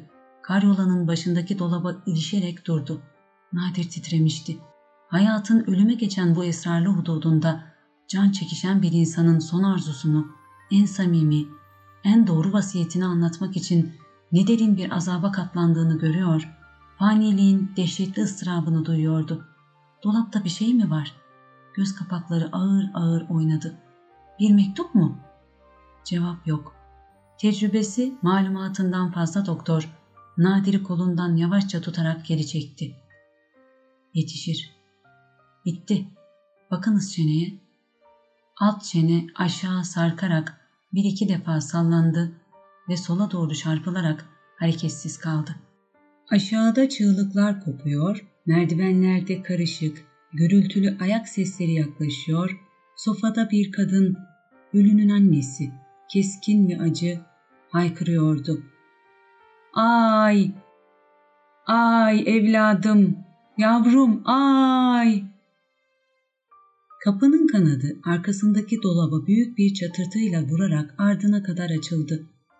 Uçuk, siyah renkli çarşaf filerinin önü açık, dar ve buruşuk, yüzünde kirpiksiz ve kızarmış gözleri hadakasını şişirmiş, çatık kaşlarının uçları sivrilmiş, kısa boylu, zayıf bir kadın, kollarını yukarı gerip uzatarak, büyük ellerinin parmaklarını kıvırıp açarak odaya girdi. Karyolanın ayak ucunda başlarını eğmiş, sessiz, hareketsiz yere bakan doktorla Nadir'i görerek son ümidini de kaybetti. Boğmaca öksürüğüne benzeyen uzun, yırtıcı, boğuk bir çığlıkla yatağın üstüne kapandı, bağırdı. "Kızım! Evladım! Hatice! Hatice! Yavrum! Meleğim! Hatice! Hatice! Hatice!" Son heceleri daha keskinleşerek uzanan, kulaklarını tırmalayan bu Hatice, Hatice, Haticelerden sonra kadın yerde kanlı ve pıhtılı kusmuk birikintilerini görerek yatağın kenarına arka üstü düştü, bayıldı. Doktor, Nadir, Mebrure ve iki komşu, ikisi de yaşlı ve şaşırmış ihtiyar kadın anneye koştular. Kimi bardağı yakalıyor, Mebrure'nin hatırlatmasıyla pencere kenarında yıkayarak suyla dolduruyor, kimi de camları açıyor, doktorla Nadir yardım ederek kadıncağızı pencere önünde bir eski kanepeye taşıyordu. Mebrure akıl etti. "İçeriki odaya götürelim, kadına bir şey olacak." Fakat yavaş yavaş kendine gelen anne, ıstıraplı iniltileri arasında itiraz ediyordu. "Olmaz, gitmem, çocuğum, yavrum." Dermansız bacakları üstünde sallanarak yardımla ayağa kalktı. Hiçbirini dinlemedi, yatağa koştu. Bu sefer tükenmiş bir sesle için için kesik kesik soluyarak ağladı, ağladı. Komşu kadınlar kimsenin yüzüne bakmıyorlar, sımsıkı avuçladıkları çarşaflarıyla yüzlerini çeneye kadar örterek susuyorlardı. Gözlerinde acımaktan ziyade korku, hayret ve kin vardı. Biri kendini tutamayarak ölünün üstüne eğildi, çatlak bir kadın sesiyle bağırdı. "Hatice, Hatice kız, zavallı kız, seni tangolar öldürdüler." Doktora, Nadire, Mebrure'ye bakarak sıyrılmış dudakları arasında birbirine geçmiş çürük dişleriyle başını iki yana salladı. Tekrar tekrar birkaç kere söyledi. "Tangolar, tangolar." Nadir o eziyetli sükutu içinde bu tangoların manasını düşündü. tangolar, halis Türk, dini bütün Müslüman mahallelerinde yeni kadınlara verilen isimdi. Birkaç sene evvel dekolte bir moda yüzünden işitilen bu isim, memleketin en kibar mahallelerine kadar her yere yayılmış, onlarca pek iğrenç bir zihniyete lakap yerinde kullanılmış, bugüne kadar unutulmamıştı. Onlarca tango demek dinini, milliyetini sevmeyen, mahallesine, ailesine isyan eden, ırzını, namusunu satan, her günahı işleyen ve böyle Allah tarafından bin türlü hastalıklarla hırıldıya hırıldıya gebertilen melun karı demekti. Onlarca bu memlekette muharebe ve açlık ölümüne kadar her felaketin, yangınların, koleraların, İspanyol hastalıklarının, kuduzun bir tane sebebi tangolardı. Onlarca Allah gavura acıyor, bu tangolar yüzünden Müslümanlara gazap ediyor, aman vermiyordu. Onlarca bugüne kadar çekilen eziyetler bir şey değildi, bunun dahası vardı. Kim bilir, gökyüzü yekpare kızgın bir bakır gibi tangolu milletin başına çökecek, çoluk çocuğa kadar ne masumların başlarını bile yakacak, dağlayacak, haşır haşır haşlayacaktı. Annesi hıçkırırken komşu kadın onu omzundan sarstı. "Kalk kadın, ağlama, nefesini tüketme, kalk, oldu olacak. Allah'ın yazdığı bozulmaz. Kalk, sana yazık oluyor." Hatice'nin bu hale geleceğini imamın karısı bana 10 kere söyledi. Anne, bir boğuk inilti kopararak kızının yorgan altında toz toparlak katılaşmış vücuduna sarıldı. Hatice'nin sarkık çenesi bu sarsıntıyla oynadı. O zamana kadar hiç ağzını açmayan öteki komşu kadın doktoru kolundan dürttü. "Ayol İhsan Bey, ne afallaştın öyle? Allah'tan korkunuz yok mu? Şu öleceğin çenesini bağlayıverelim." Araştırdılar. Bir tülbent. Bu işi o kadın kendi başına yaptı. Galiba alışkındı. Çabuk bitirdi. O günün gecesi köşkün salonunda bütün elektrikler, büyük avize, raflardaki renkli ampuller, piyanonun mumları, sofanın bütün lambaları yakılmıştı. Nevin'in her aklına estikçe yaptığı davetlerden biriydi. Misafirler Behiç'e Fransa'dan yeni gönderilen lezzetli bordo şarabının tatlı uyuşukluğuyla sofradan kalkarak birer ikişer merdivenlere koşuyorlar, ne muntazam bir sohbetin devamına ne de bir sualin cevabına benzeyen kırık dökük fikirler, nükteler söyleyerek, gülüşerek salona gidiyorlardı. Hepsi yaşlılar ve gençler, kadınlar ve erkekler pek nadir bir ittifakla şenlendiler. Nizamettin Bey, meclisin odayı eksiksiz doldurduğunu görünce, sivil giyinmiş bir ecnebi zabiti gibi dik yakasının içinde hareketsiz duran başını omuzlarıyla birlikte etrafa çevirerek bağırıyordu. "Madame, Monsieur, bir şey arz etmek istiyorum." Kendisini dinleyenlere dönerek fikrini söyledi. "Yeni salon oyunu öğrendim. Pek nefis bir şey. Lütfen dikkat ediniz. Bizi çok eğlendirecek." Ve tarif ediyordu. Herkes alaka gösterdi. Ebe, gözü bağlanarak bir köşe koltuğuna oturtulacak, evvela bir kişi ebenin önüne gelecek, sesini gücü yettiği kadar gizleyerek mesela kısık bir nefesle birkaç kelime söyleyecek, eğer ebe bunu keşfederse kurtulacak ve yerine öteki geçecek. Keşfedemezse önünde duranın vücudunu yoklamaya da selahiyeti olacak. Böylece her ebe gözleri bağlı, karşısındakinin kim olduğunu ya kısık sesinden yahut da vücudunun bir hususiyetinden keşfetmeye çalışacak. Oyun beğenildi. Güzide ellerini çırpıyor, küçük başını fazla uyutan bir şarap sersemliğiyle oraya buraya koşuyor, düşünceli görünen Beyiç'i kolundan çekiyordu. "Haydi Behiç Bey, ebe olunuz. Bırak beni Güzide, bu akşam hastayım." Beyiç'in bu cevabına herkes dikkat etti. Bir çocuk gibi sıçrayan Naciye Hanım birdenbire durarak yüksek sesle sordu. "Neniz var Behiç Bey?" "Hiç, bir migren." Bu can sıkıntısının doğru sebebini öğrenmeye çalışanlar anlıyorlardı ki mecliste Mebrure yoktu. Sabahleyin erkenden çıkan genç kız hala gelmemiş, yemek sonuna bile yetişememişti. Halbuki bu davetten kendisine azıcık bahsedilmişti de. Nazmiye Hanım'la Nevin de Behiç'e yaklaştılar. "Sahi, nedir?" Güzide bağırdı. Ben anlıyorum. Etrafını birdenbire çeviren bu neşeli kalabalık içinde düşünceli ve zayıf görünmeyi gururuna yediremeyen Behiç, ebeliği kabul ederek koltuğa otururken Nazmiye Hanım kızına soruyordu. Mebrure nerede kaldı dersin Nevin? Bilmem ki anne, gene o Fahri ile randevusu olmasın. Kabil mi? Olsaydı bizden gizlemezdi. Ebenin etrafında çınlayan kahkahalar ana kızı o tarafa sürükledi. Gözleri bağlanan Behiç, Refia'nın dekolte omuzundan parmaklarını gezdirerek "Güzide sensin" diyor, keşfedemiyor, sinirli sinirli bükülen dudaklarıyla herkesi güldürüyordu. Yavaşça dizlerine oturan Nevin'i de tanımayarak "Bu Refia Hanım olmalı" demiş. O kızın kendisine karşı devamlı zaafını da ilan ederek herkesi güldürmüş. Ama ebelikten kurtulamamıştı. Nihayet Nizamettin Bey'i yakaladı, kendi yerine oturttu. Güzide iskarpinlerinden birini çıkararak ufacık ince ayağını ebenin buruşuk avucuna koydu. Sesini kısarak sordu. Ben kimim? Biliniz bakayım. Birdenbire canlanan parmaklarıyla Güzide'nin topuğunu okşayan ebe, tanımamazlıktan gelerek durunuz bakayım, biraz müsaade diyor, heyecanlı tetkikini daha yukarılara doğru uzatıyordu.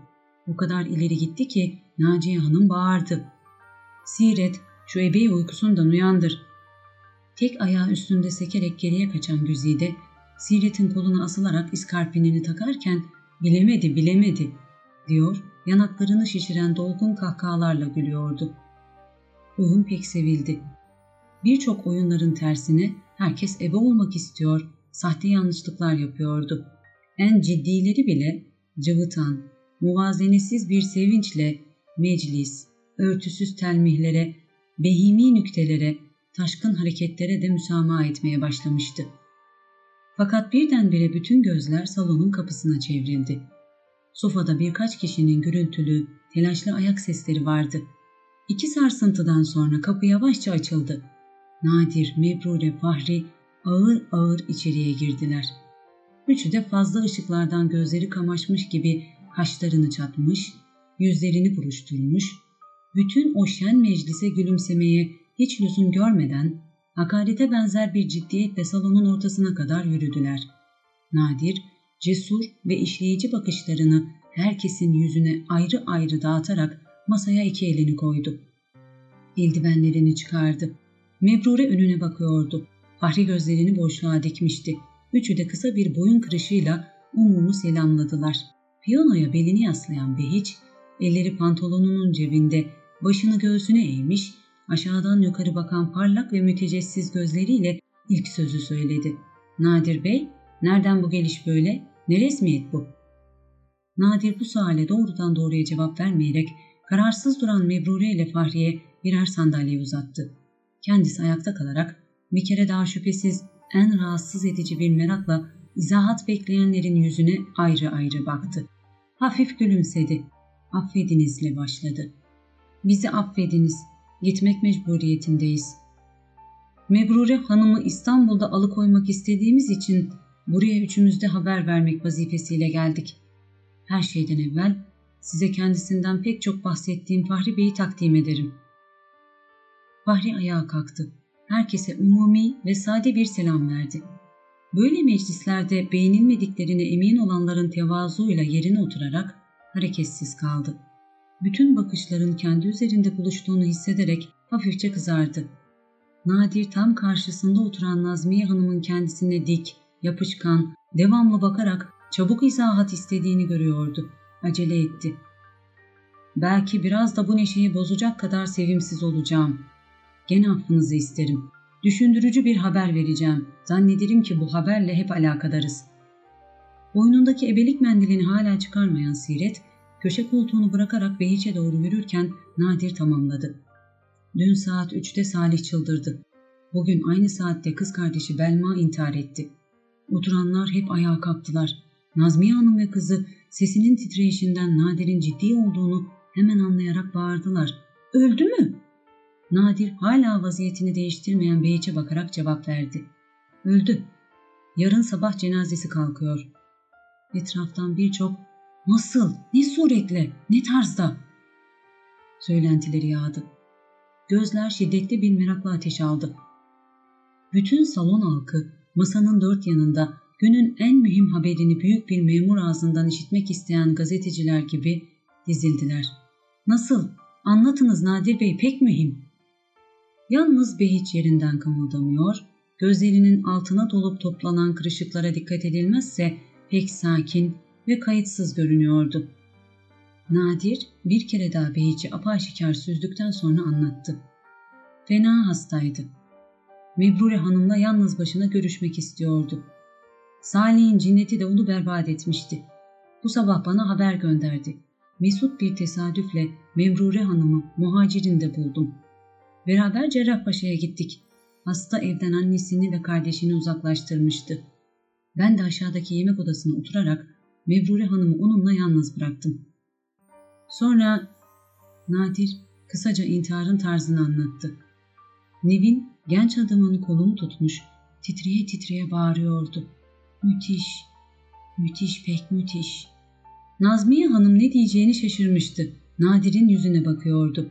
Siret Bey için fikrini öğrenmeye pek muhtaçtı. Arkadaşına dikkatle bakıyor, yüzünün en zayıf kımıldanışına ehemmiyet veriyordu. Bu merak umumileşti. Herkes daima piyanonun önünde hareketsiz ve sakin duran Behiç'e bakarak onun fikrini dinledi. Behiç doğruldu, başını kaldırdı. Ellerini pantolonunun cebinden çıkararak uyuştururken Nadir'e iki adım attı. "Basit bir zabıta vakası," dedi. Nadir hemen cevap verdi. "Evet, bir zabıta vakası, iyi keşfettiniz Behiç Bey. Çünkü Belma'nın zabıtaya karşı bir mektubu var." "Nasıl bir şey bu?" "Bir mektup ki Boğaziçi'nin ıssız bir korusunda gece yarısı işlenmiş büyük bir günahın itirafıdır." Ve hiçbir kelime söyleyemedi. Ağzında garip bir tutkunluk, çenesinde asabi, sert bir kımıldanış göründü. Yüzü hemen kızardı ve göz kapakları çırpındı. Nadire, etrafındakilere bakamıyor, lakırdı söyleyemiyor, en küçük hareket iktidarını kaybediyordu.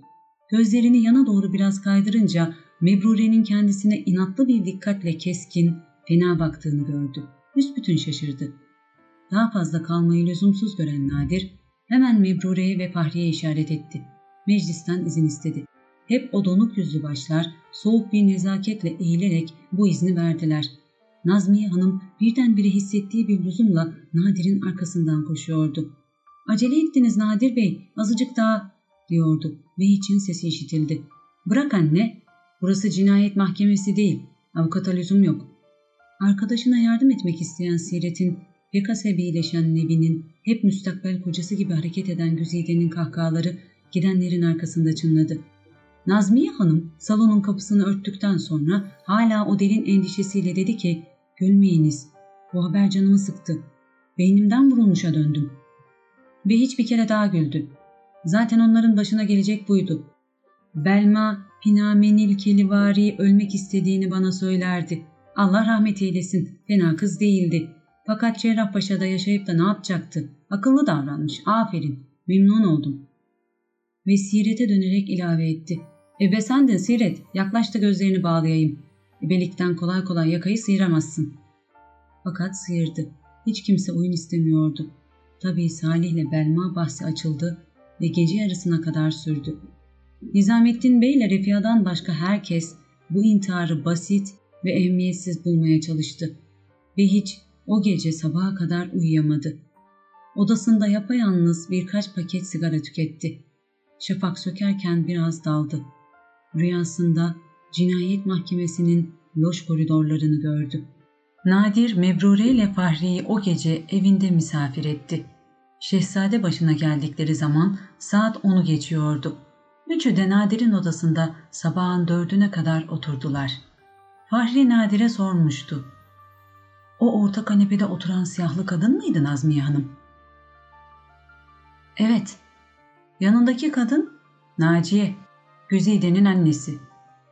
"Dekolte kız, hani seni kolundan tutuyordu." "Nevin." "Ben de öyle tahmin ettim. Piyanoya dayanan Beyiç'ti. Yanındaki de Siret, değil mi?" "Evet." Fahri birçok defalar Nadir'den bahsini işittiği köşk halkını birer birer gözlerinin önüne getirerek düşünüyor. Alt dudağını ısırarak başını sallıyordu. göz ucuyla Mebrure'ye bakıyordu. Berbat, berbat bir aile bu. Dostlar, tahminimden daha berbat. Pek düşkün, pek sefil bir aile bu. Hele o Behiç, hele o Behiç. O... Kelime aramak için biraz durdu. Ne diyeyim? Bir salon haydudu. Müstekreh bir adam. Şımarık, seciyesiz, küstah bir adam. Ah ah Nadir Bey. Hele biz çıkarken arkamızdan onların yılışık bir gülüşmeleri vardı. Ne söyleyeyim? Öfkemi, gazabımı anlatamam ki. Ters yüzü dönüp salona girmek, hepsinin yüzüne ayrı ayrı haykırmak isterdim. Siz benden değilsiniz. Türk ve Müslüman cemiyetinden değilsiniz. Bu memlekete izini belli etmeyen kör yılanlar gibi sokulmuşsunuz. Siz bizden değilsiniz. Siz hiçbir milletten değilsiniz. Şu içinizdeki masum kızı, Güzide'yi siz bitirdiniz. Belma'yı siz öldürdünüz. Salih'i siz çıldırttınız. Her fenalığa katlanacak kadar adiliklere alışkın Salih bile size karşı izzet-i nefis sahibi oldu. O Külhan Bey'i, o mütereddi şark erkeği bile sizden yüksekti. Aklını kaybetti. Fakat son haysiyetini kaybetmedi. Sizse, Nadir'e dönerek hırçınlaştı. Ah Nadir Bey, bunlar kendi öldürdükleri zavallının cenazesi karşısında da sırıtabiliyorlar. Artık bu ölüm, bundan daha beteri var mı? Belma bugün ölüdür dostlar. Şimdi Cerrahpaşa'da o tavanı basık, çarpık, eğri büğrü odada bir idare kandilinin kör ışığı altında yatıyor. Düşününüz. Artık Belma yarın sabah uyanmayacak. Güneşi görmeyecek. Sütçünün, gazetecinin sesini duymayacak. Nadir Bey, Mebrure Hanım düşününüz. Bu kız daha bu sabah gözlerini açtı. Uyandı, kımıldadı. Yanındakilerle konuştu. Fikirlerini, arzularını söyledi. Daha bu sabah yaşıyordu. Bütün yaşayanlar gibi nefes alıyor, bakıyor, görüyor, işitiyor, hissediyor, anlıyordu. Bütün yaşayanlar gibi hareket içindeydi. Şimdi kas katı. Şimdi görmüyor, anlamıyor, söylemiyor. Canım, birkaç saat içinde ne bu tezat? Nadir Bey, Mebrure Hanım anlatınız, fikrinizi söyleyiniz. Ötekilerin sustuğunu görerek ateşe aldı. Biz mi aldanıyoruz canım? Böyle düşündüğümüz için budala mı oluyoruz? Fazilet hakikaten cansız, ölü bir şey mi? Nedir bu? Nadir Bey, Mebrure Hanım. Çocuğunu, metresini öldüren bir katil hala elektrik ve süsler içinde bir genç kadının cenazesine basarak bize gülüyor. Bizi küçük düşürebiliyor. Şarap kokan frengili nefesini yüzümüze üfleyerek bizi istihbap, bizi tahkir ediyor. Sonra yüksek mühitlerde itibar görüyor. En münevver kadınlarımızı ve genç kızlarımızı bile aldatabiliyor. Birinin haysiyetiyle, ötekinin kanıyla oynuyor ve hala elektrikler içinde, hala sırıtıyor, hala mesut, hala... Etrafına bakındı. Coşkunluğunu ifade edebilecek müthiş kelimelerden birini kendisine hatırlatması için Nadir'e bir göz attı. Arkadaşının hep dinlediğini görünce devam edemedi. Tıkanır gibi sallandı, sustu. Nadir sakindi. Gözlerinin altı hafif bir tebessüm kıvrımıyla buruşmuştu. Fahri'yi coşturan bu hadiselerin bütün sebeplerini ve neticelerini pek iyi bilen tecrübeli bir adam sükunetiyle dinliyor, kımıldamıyor. Demek istiyordu ki, bunlar oluyor, olacak, madem ki yaşıyoruz. Mebrure öyle değildi. Fahri'nin her kelimesi genç kızı titretiyor, Belma'yı bitirenlere karşı korkunç bir isyana hazırlanıyordu. İkisi de aynı şeyi düşünüyorlardı. Aynı şeyi istiyorlardı ve müşterek bir kuvvetleri olsa aynı tarzda kullanacaklardı. Ya Rabbi, fakat ne yapabilirlerdi? İkisi de Nadir'in yüzüne baktılar. Ondan fikir beklediler. Nadir söyledi, "Hakkın var Fahri. Bu böyle ve böyle olduğunu da ben pek eskiden bilirim. Fakat bizim elimizden gelen şey nedir? Yalnız söylemek. Söyleyince de her zaman vaaz vericilikle itham ediliriz. Ukala tanınırız. Şimdi benim yerime vukuat söz söylüyor. Belma intihariyle hepimize, hatta bütün memlekete hizmet etti. Evvela kendi kendisini cezalandırdı. Sonra kendisi gibi yaşamak isteyenlere ders verdi. bir sözde kızın kavuşabileceği en büyük saadeti gösterdi. Ne istersiniz? Bu saadet haysiyetsiz ve merhametsiz bir hayatın üzüntülerine göre ölümden başka nedir? Ve nihayet bize Behiç'i tanıttı. En büyük gayesi de buydu. Boter'in kostümleriyle örtülen bir zilleti ifşa etmek istemişti ve muvaffak oldu. Artık azıcık şüphesi olanlar da Behiç'i tanıyacaklardı. Hem de gazetelerle tanıyacaklardı. Zabıta Belma'nın mektubunu okuyunca harekete geçecek. Behiç'i tevkif edecek. Vaniköy'ünde tahkikat yapacak. Mektupta mükemmel izahat var. Hatta ebenin, doktorun isimleri ve adresleri bile yazılı. Doğrudan doğruya cinayet. Mebrure sordu. Behiç'i tevkif ederler mi? Şüphe mi var? İlk yapılacak şey o. Ben müdüriyette bugün geç vakit muavinle görüştüm. Size söylemiştim, buna çok ehemmiyet verdiler. Bilirsiniz ki zabıta şu sıralarda işsizdir. Büyüyecek mesele arıyor. Yarın bu vaka gazetelerde bizim bile anlayamayacağımız bir sürü ilaveler ve mübalağalarla ilan edilecektir. Mebrure düşündü. Fahri yerinden sıçrayarak ellerini çırptı. Ah, bu manzarayı görmek isterdim. Behiç'in iki süngülü jandarma arasında boynunu eğerek yürüdüğünü bir tasavvur ediyorum. Adalet hesabına göğsüm kabarıyor Nadir Bey. Bu derece kine lüzum yok. Artık her şey bitti. Şimdi bize düşen şey, yarın Belma'yı Edirne kapıdaki Tahtezemin apartmanına bıraktıktan sonra bu hadiseleri sakin sakin düşünmektir. Doğrusu Behiç de tevkif edilirse hayatının tarihini bitirmiş bir adam olacak. Ehemmiyet vermeye değmeyecek. Ya ailesi? Nazmiye Hanım, Nevin? Onlar da bu rezaletten sonra bütün tesirlerini kaybedecekler. Muhitte yaşayamayacaklardır. Cerrahpaşa'da bir ev tutmalarını kendilerine tavsiye etmek isterdim. Gülüştüler. Mebrure'nin gözleri dalıyordu. Başı yavaşça göğsüne doğru inerek teneffüsü sıklaşıyor. Kalbinin çarpıntısı işitiliyordu. İki erkek genç kıza dikkat ederek bakıştılar. Mebrure silkindi. Kendine geldi. Belma'yı düşündüğünü söyledi. O müthiş saatten beri kendini dalgınlıktan kurtaramıyor, ara sıra etrafını unutarak hep o Cerrahpaşa'daki odayı düşünüyor, hastanın bütün hareketlerini, sözlerini, ihtilaçlarını göz önüne getiriyordu. Bunları ömrü oldukça hiç unutmayacaktı. Ve İstanbul denince Şişli'deki evle Cerrahpaşa'dakinin farkını, birinin öteki üzerindeki meş'um tesirini hatırlayacaktı. Genç kız birçok yerlerinde heyecanla kesilen ekli büklü rabıtasız, şaşkın fakat kuvvetini hiç kaybetmeyen tesirli cümlelerle Belma'yı anlatıyordu. Karyolanın içinde bir sıçrayışları, sarsıla sarsıla bir ağlayışı vardı. Kızarık gözlerini açarak, kaşlarını kaldırarak Vaniköy gecesini bir anlatıyor, Behiç'le münasebetini, kendi günahlarını bir tahlil ediyordu, görmeliydiniz. Ağlamamak için ne çektiğimi bilmezsiniz. Ama ıstırabımı pek iyi hissediyordu. Sonra bardağı boşalttığı süblimeyi iştahla, seve seve, iksir gibi içişi vardı. Ah, bilir miydim böyle gözümün önünde? Bu korkunç şeyi yapacağını bilir miydim?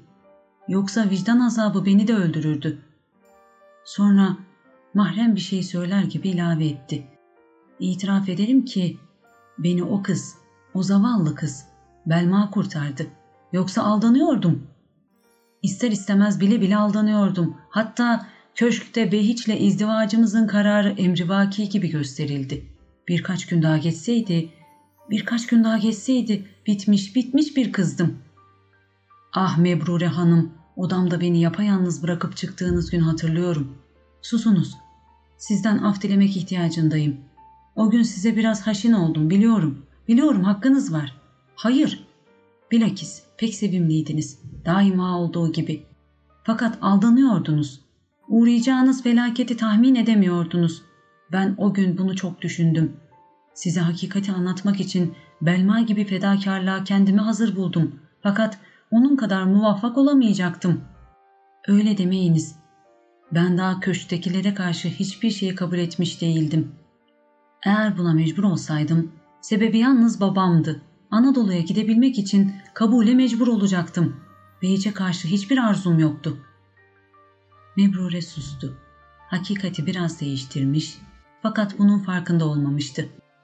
Artık Beyice karşı zayıf olmadığını ilan etmek ihtiyacındaydı. Bu ihtiyacın sevkiyle Belma'nın korkunç hikayesini de hatırlayarak Beyiç'in aleyhinde bulundu. İlk gördüğü günden beri hiç beğenmediğini, bu adamın basit arkadaşlığını güç kabul ettiğini, o köşkte yaşamak için bundan başka çare görmediğini anlattı. Beyiç'le izdivaca mecbur olsaydı, bunu maişet için katlanılan fedakarlıkların en büyüğü telakki edeceğini söyledi. Nadir, "Fedakarlık kelimesi hafiftir," dedi. Fahri ilave etti. "Bela deyiniz Mebrure Hanım, bela. Belki fedakarlık, belki bela, belki ölüm, her neyse. Bugün çok, çok şükür artık o tehlikeden uzağım. Fakat kendimi düşünecek halde de bulunmuyorum. Ne yapacağım? Artık köşke gitmezsem nereye sığınabilirim? Muhacirim bana bakar mı? Yüzlerce, binlerce bedbaht arasında beni nasıl barındırabilir?" Bu sualler kendisine sorulmuş gibi Nadir hemen cevap verdi. "Yok, artık düşünmeyiniz. Burada benim evimde. Bir hemşireden fazla kıymetiniz var.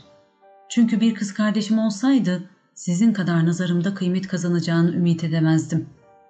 Annem de bu fikirde. Yalnız fedakarlık size düşer. Bu hakir yuvada muvakkaten oturmayı kabul ediniz. Bizim manasız refakatimize katlanınız. Sonrası kolay. Zaman yaratıcıdır. Pederinizden haber gelir yahut size bir muallimlik buluruz yahut..." Fahriye baktı. "Yahut bu gencin varidatı çoğalır. Yahut'un gizli manasını sezdiler." Fahri kızardı. Mebrure hemen teşekkür etti. "Lütufkar olduğunuzu biliyordum fakat İstanbul'da yaşamak beni muazzep ediyor. Herhalde Anadolu'ya gideceğim. Manisa'da idare düzelmiştir. Belki zayi olan haklarımı bulurum." "Ümit etmem. Yunan idaresini unutmayınız. Siz biraz daha fazla tazyik etmekten başka bir şey yapmazlar." Mebrure cevap vermedi. Vakit gecikmiştir. Nadir genç kızı annesinin odasına götürdü. Hazırlanmış yatağını gösterdi. Nadir ile Fahri de bir odada yatacaklardı. İki erkek başka odalardan yatak taşıdılar. Samimi arkadaşlık gecelerinde memnuniyetle yapılan bir iş ki o yaşın gençliğini az yorar. Fahri yatağa girerken gene bir "ah" salıverdi. "Nadir Bey, ne yapacağız canım? Bu kız içimde yerleşmeye başladı. Sesini hala kulağımda hissediyorum. Vallahi en hafif istihzalarına kadar bu ses beni bırakmıyor. Hele gözlerini unutamıyorum. Yollarda birçok kadınları ona benzedikleri için beğeniyorum. Ona benzeyenler fazilete, güzelliğe, bizzat kadınlığın kendisine yaklaşmış oluyorlar. Bu bir his ki metin ve sabit, hiç değişmiyor, gün geçtikçe daha kazanıyor. Bu his ki onunla ben bütün hayatı ve kitapları daha iyi anlıyorum. Ve kendimi romanlardaki kahramanların çoğuna benzetiyorum. Ne dersin Nadir Bey? Aşk budur değil mi?" Nadir güldü. "La Rochefoucauld der ki bir tane aşk binlerce taklidi vardır. Seninki hangisinden acaba?" "O hiç şüphe yok birincisinden. Dikkat et ama. La Rochefoucauld vehimlerle hakikatler arasındaki farkı en iyi tanımış adamdır. Aşkların çoğu zorla yaratılan bir vehimden daha çabuk zahil olurlar." Fahri düşündü. Nadir'in bu müstehsi felsefelerinden biriyle mahkum olmamak için kendini müdafaa etti. "Ben hakiki aşkla gölgelerinin farkını La Rochefoucauld kadar bilirim Nadir Bey. Çünkü aramızda 3 asır fark var. Her genç bu kadarını öğrenmiştir. Korktuğum şey nedir biliyor musunuz? Hiç istemeden kıskanç olmak." Nadir gene güldü. "Benim tarafımdan bir teminata ihtiyacın varsa emin ol. Beyce benzemeyeceğimi vaat ederim. Zaten Mebrure bu evde çok durmayacak. Öyle hissediyorum. Aman Nadir Bey, fena bir vesvesenizi yakaladım. Kuzum böyle konuşmayalım. Bunu söylemek istemiyorum. Maksadım başkaydı. Maksadım..." Durdu. Siparişle tedarik edilen maksatlardan hiçbiri aklına gelmiyordu. Nadir bunu anlayınca yine güldü. "İşte 1000 tane taklitlerden birine değil, hakiki aşka girdiğini anlıyorum. Benden sana izin. İstediğin kadar sev. Sev oldu olacak. Elbette bir çaresini buluruz." Günün birikmiş asabiyetiyle büsbütün boşalarak uzun kahkahalarla gülmeye başladı. Yatak ucundaki lambayı üflüyor, yorganı başına çekiyor, hala gülüyor ve düşünüyordu. Her şey ne çabuk geçiyor. Belma artık bir mazi oldu. Cerrahpaşa'da bir hayat bitti. Burada benim evimde berikisi başlıyor. Mebrure ve Fahri. Mebrure ve Fahri. V'yi kaldıralım. Mebrure Fahri. İşte bir mühür yazısı yahut bir kart dövizit yahut bir imza. Mebrure Fahri. Düşünülecek mesele. Mebrure sabahleyin geç uyandı. Hayriye Hanım başucunda duruyor. "Yorgunsun, uyu daha kızım, rahatına bak," diyordu. Genç kız vaktin öğleye yaklaştığını öğrenince sıçradı. "Nadir Bey, Fahri gittiler mi?" "Çoktan kızım, onlar sabahleyin erkenden çıktılar." Sesi biraz titredi. "Biliyorsun ya, onlar Cerrahpaşa'ya gittiler. Cenaze için." "Sahi, evet." Oturma odasına geldikleri zaman Hayriye Hanım genç kızın gözlerinin içine bakarak kederli bir merakla öğrenmek istiyordu. "Dün neler olmuş yavrum? Ne müthiş şeyler. Gece ben erken yattım. Seni göremedim. Beynimden vurulmuşa döndüm. Zavallı Hatice. Zavallı Hatice." Gözleri Mebrure'ninkilerden ayrılarak kenarda bir çay ibriği duran mangala dikildi. Yapıştı kaldı. "Zavallı kız. Ben Nadir'e söyledim. Bu kız Türk kızıdır. İyi kalpli bir tazeye benziyor. Köşktekilerle nasıl dost oluyor? Şaşıyorum," derdim. "Zavallı Hatice. Meğer kızın başına da ne gelmiş. Aa, dünyada çok şey oluyor. Şaşmamak mümkün değil. Tuhaf, pek tuhaf. Bence Hatice'de de kabahat var ama o Behiç, o Behiç yok mu? İşte onu yakalamalı, onu cezalandırmalı. Hatice kendini öldürdü ha. Amma büyüklük etti kız. Çok büyüklük etti. Şu Behiç'in mahiyetini ortaya vurdu." Mebrure dalgındı. Kulağında hep Belma'nın sesi vardı. Onun çığlıklarını hatırlıyordu. Sonra Salih'i düşündü. "Ya Salih ne yapar?" Hayriye Hanım elini çenesine 2 defa vurarak başını salladı. "Sus kızım sus. Büsbütün çıldırır, haber almasa bari. Öğrenmese keşke. Sus, duyar diye içim sızlıyor." Biraz durduktan sonra "Onda da kabahat var," dedi. "Onda da kabahat var. Bu zamanın gençlerine, tazelerine ne oldu bilmem ki. Bir delilik, bir çılgınlık, bir hoppalıktır gidiyor. Şaşıp kalıyorum. Mahallelerini, evlerini beğenmiyorlar. Hayatlarını değiştirmek istiyorlar. Baksana, Hatice bile Hoca Mustafa Efendi'nin kızı. İlle aktrist olacağım diye tutturuyordu. Ben mutasip bir kadın değilim. Genç kızların memur, muallime, mağazalarda tezgahtar olmalarına itiraz etmem. Tiyatroya gitsinler, çalgılı kahveye de gitsinler, kızmam. Ama aktrisliği zihnimi almıyor. Bir Müslüman kızına yakıştıramıyorum. Ayıp değil. Aa, zaten oyuncular bizde kim ne derse desin adi insanlar. Hiç kibar sınıfından asilzade bir gencin oyuncu olduğunu gördünüz mü? Olmaz. Misal yok. Hatice'ye ben bunları söyledim de. Ama kabil mi anlatmak? Nadir ki Hatice'yi Salih'ten fazla idare etmesini bilir. Dediğini ona yaptırırdı. O bile söz dinletemedi." Hayriye Hanım durup durup söylüyordu. "Zavallı Hatice, ne olursa olsun acırım doğrusu. Daha 25'inde yoktu. Güzelce bir taze. Yüzünü öyle tuhaf tuhaf boyamasa pek güzel bir tazeydi. Yazık oldu. Vah vah vah, tüh, pek yazık." Sonra Mebrure'ye döndü. "Neymiş o muhacirin haberi kızım?" "Daha öğrenemedim efendim. Bugün gidip soracağım. Vakit olmadı ki, hemen gitmek istiyorum." "Kahvaltınız hazır. Buyurun kızım. Siz gidip gelinceye kadar ben yemeği de hazırlarım." Mebrure kahvaltısını bitirince giyindi. Evden çıktı. Muhacirine giderken alt katta camlı kapının yanındaki hademeye Müdür-i Umumi'yi sordu. Muhacirine ilk geldiği gün genç kızı fena karşılayan hademe de oydu. Müdür-i Umumi'yi soranlara gösterdiği müstesna bir nezaketle cevap verdi. "Ha ha, tam vaktinde geldin hanım. Biraz evvel yukarı çıktı. Koş, odasına girmeden yakala. Sofadadır şimdi." Mebrure koştu. Müdür-i Umumi'nin odasına gelince kapıda kalem memurlarından birini görerek tanıdı. Memur da genç kızı görür görmez canlı bir alaka gösterdi. "Oo, siz misiniz efendim? İyi ki geldiniz. Müdür bey içeride." "Gireyim mi?" "Bir kere haber verelim." Hademe içeri girdi, çıktı. "Lütfen biraz beklesinler," diyor. Genç kız memurla beraber kaleme girerek bir sandalyeye ilişti. Memurlar birbirlerine bakışarak Mebrure'yi gösteriyorlar, alçak sesle konuşuyorlardı. Bir tanesi genç kıza sordu. "Müdür beyi mi göreceksiniz?" "Evet." "Müdür bey içeride, buyursanıza." "Biraz beklesin demiş. Siz hala pederim hakkında haberi öğrenemediniz mi?"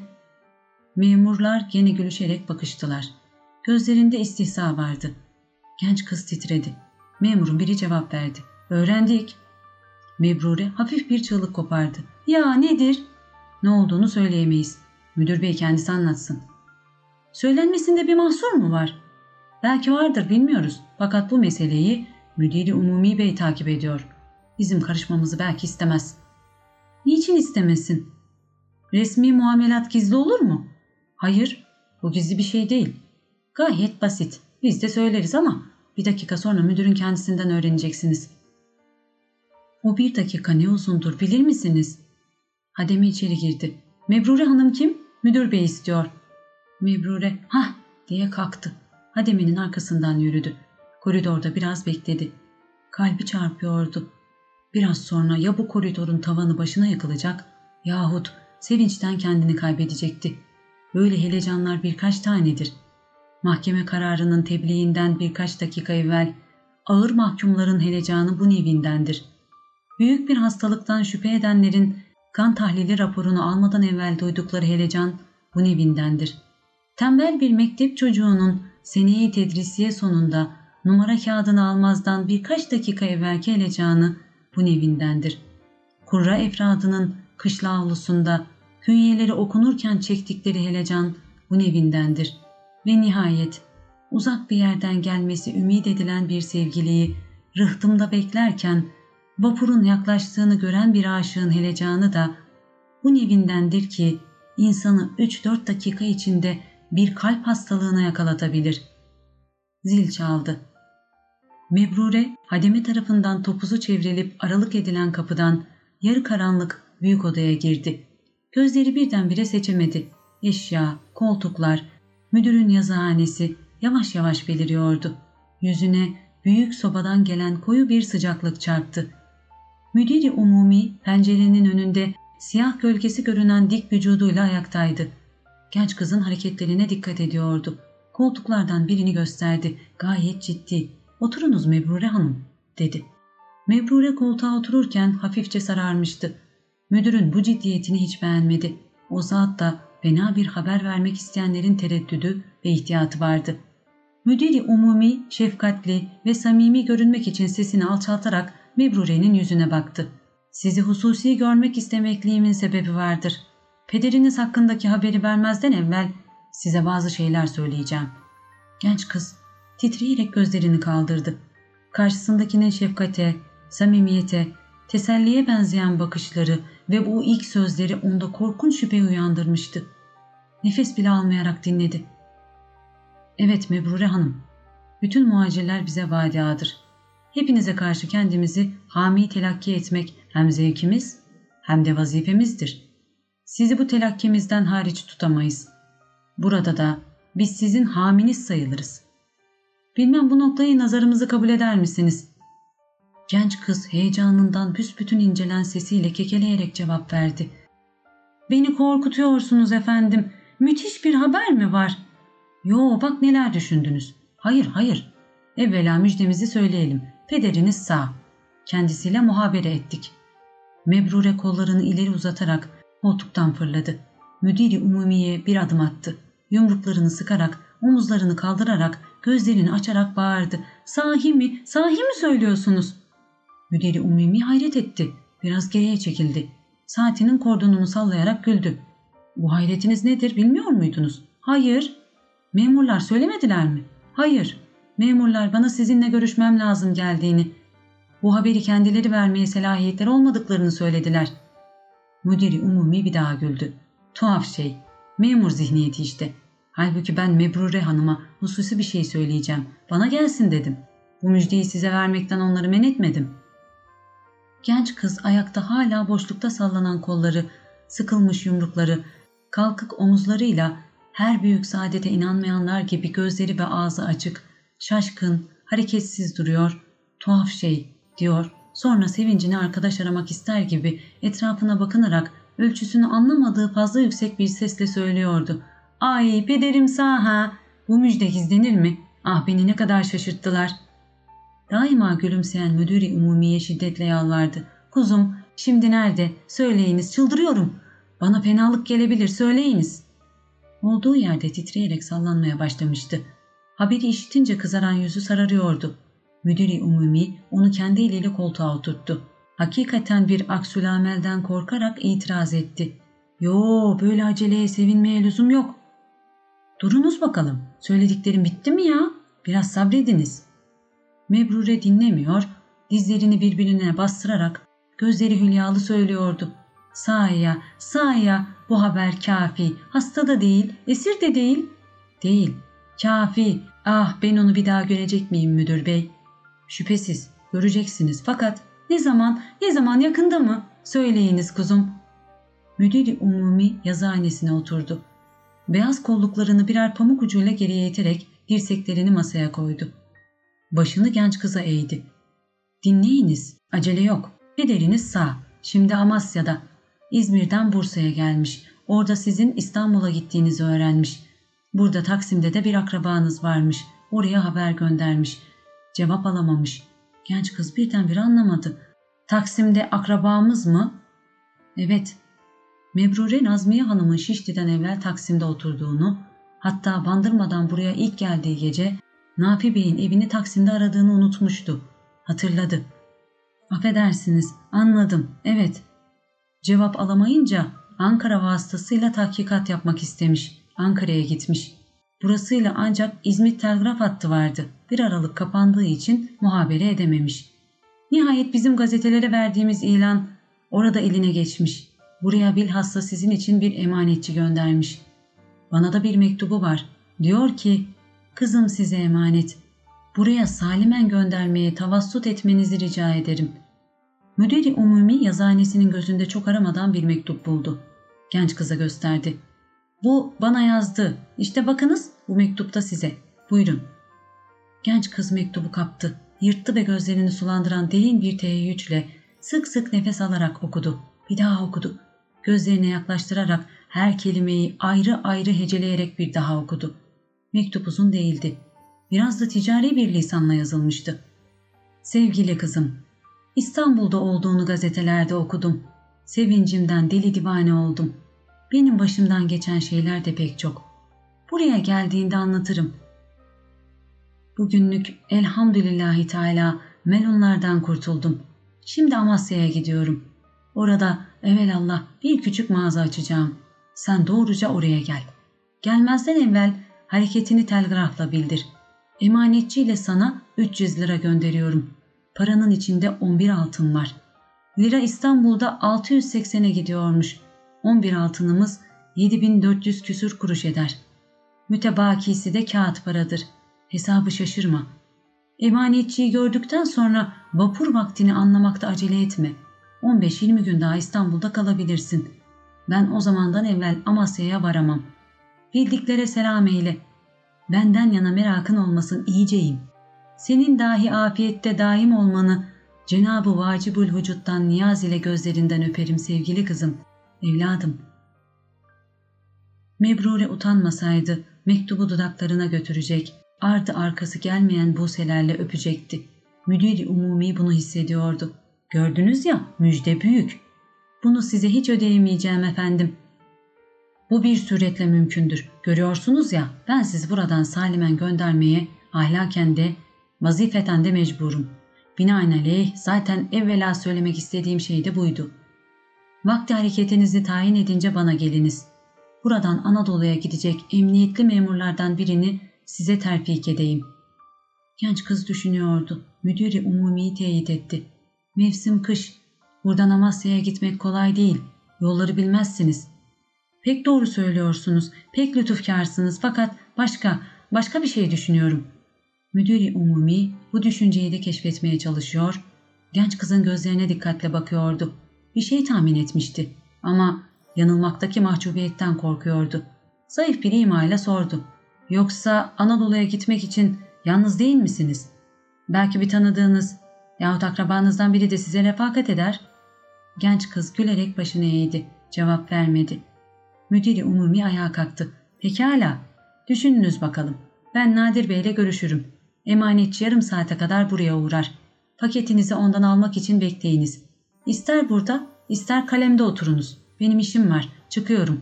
Şimdilik Allah'a ısmarladık." Genç kız teşekkür etmek için ne yapacağını şaşırıyor, intizamsız minnettarlık kelimeleri söylüyor. Müdür-i Umumi odadan çıkarken bütün bu işlerin vazifeden başka bir şey olmadığını Mebrure'ye temin ediyordu. Birdenbire gözlerinde her şey başkalaştı. Sokağa çıktığı zaman yüzüne çarpan soğuk hava ona tatlı geldi. Yolda yanından geçen insanların hepsini iyi, sevimli, güler yüzlü görüyordu. Cağaloğlu, İstanbul'un en zarif ve şen bir semti oldu. Bir kolacı dükkanından çıkan sarı kediyi kucaklamak istedi. Türbeye giderken koltuk değnekleriyle ikiye bükülmüş, yüzü kıpkırmızı, beyaz sakallı, gözleri çapaklı ve ağırlıklı bir ihtiyar dilenciye babasından gelen paradan başka ne kadar serveti varsa hepsini verdi. Tramvaya binince bu verdiği sadakanın kendisine ait olmadığını ve Nevin'den alındığını düşündü. Fakat ne ehemmiyeti var, artık bu borcu ödemeyecek halde değildi. Başka şey düşündü. Sabit hiçbir fikri yoktu. Zihninde bir koşuşma, bir telaş, birkaç düşüncenin birden hücumunu hissediyordu. Çok sevinmenin ıstırabını da anladı. Yanında oturan bir ihtiyar kadın ona dikkatle bakıyor, "Ne var akız, aklını mı oynatıyorsun?" demek istiyordu. Yahut Mebrure öyle zannetti ve o da zihninden şu cevabı verdi: "A kadın, aklımı oynatıyorum ya. Çünkü ben dünyanın en mesuduyum, en mesudu. Anlıyor musun? En mesudu." Fakat bir kelime konuşmadılar. Biletçi gelince Mebrure uyandı. Şimdi nasıl para verecek? Bozukluk yok. Paralarını fukaraya verdi. Öyleyse babasının gönderdiği paketi açmak lazım. Bu da uzun ve tehlikeli. Fakat başka çare, bir tane Şehzadebaşı. Bu tramvay Aksaray'a gider. Ne yapayım? İniniz. Biletçi zili vurdu. Genç kız indi. İstediği de oydu. Yürümek daha iyi. İstanbul bu saatte çok güzel. Caddeler ansızın boşalan dairelerin, mekteplerin, çalışan insanlarıyla doluyor. Herkesin yüzünde çalışmaktan istirahata geçenlerin sevinci var. Dükkanlar kalabalık. Tramvay bekleme yerlerinde aceleci halk birikintileri, mektepliler yüksek sesle şakalaşarak yan yana yürüyor, içtimai zaruretlerin ve muaşeretin ihmal edildiği bir yaşın hürriyetini tadıyorlar. En çok gürültü yapanlar tramvaylar 1, akşam gazetecileri 2. Sattıkları gazetenin ismini ciyak ciyak bir hecelemeleri var. Boş bulunanları yerlerinden sıçratıyorlar. Bir tane almalı mı? Lüzumu yok. Zaten mütevezzi de durmuyor. Koşuyor, koşuyor. Böyle hiç kimsenin önünde durmazsa gazetesini kime satacak? Gazetelerin çok hizmetleri var. Şu ilan gazetede çıkmasaydı babası onun İstanbul'da berhayat olduğunu öğrenemeyecekti. İşte 4 kişi. Müvezziyi çevirdi. Demek böyle yakalamalı. Garip şey. Eyvah! Bir otomobil. Mebrure'yi ıslatarak geçti. Şoför gülüyor. Öyle ya, şehirde dalgın olmamak lazım. Behiç'le otomobil gezintisini hatırladı. Ha, şimdi bir gazete tedarik etmek lazım işte. Belki Belma'nın intiharı yazılmıştır. Belki değil, muhakkak. Mebrure biraz koştu. Müvezzine yetişemedi. Veznecilere kadar yürüdü. Tütüncülere daha gazete gelmemişti. Ne aksilik. Eve gidinceye kadar da hiçbir yerde bulamadı. Kahvelerin camları arkasında oturanların akşam gazetelerini dikkatle süzdüklerini görüyordu. İçeriye girip okumak gibi acayip bir arzuya bile düştü. Merakı o kadar fazlaydı. Sonra hatırladı. Müvezziyi bulsa bile hani 100 para? Ne şaşkınlık. İkramiye kazananların delirdiklerini işitirdi. Yalan değil. Zihin şaşırıyor doğrusu. Salih'i düşündü. Zavallı, zavallı diyordu. Bir zavallı o işte. Nadir'in evinde kapıyı açan küçük hizmetçiydi. "Hanım sizi yemeğe bekliyor," dedi. Bu vakte kadar mı? Aa, ne zahmet, ne zahmet. İçeriye koştu. Hayriye Hanım kurulu sofranın etrafında dolaşıyordu. Mebrure'yi görünce sevindi. Geldiniz mi? Ne zahmet beni beklediniz. Aa, pek mahcup oldum. Zararı yok kızım. İşin olduğunu biliyordum. Acıkmışsındır.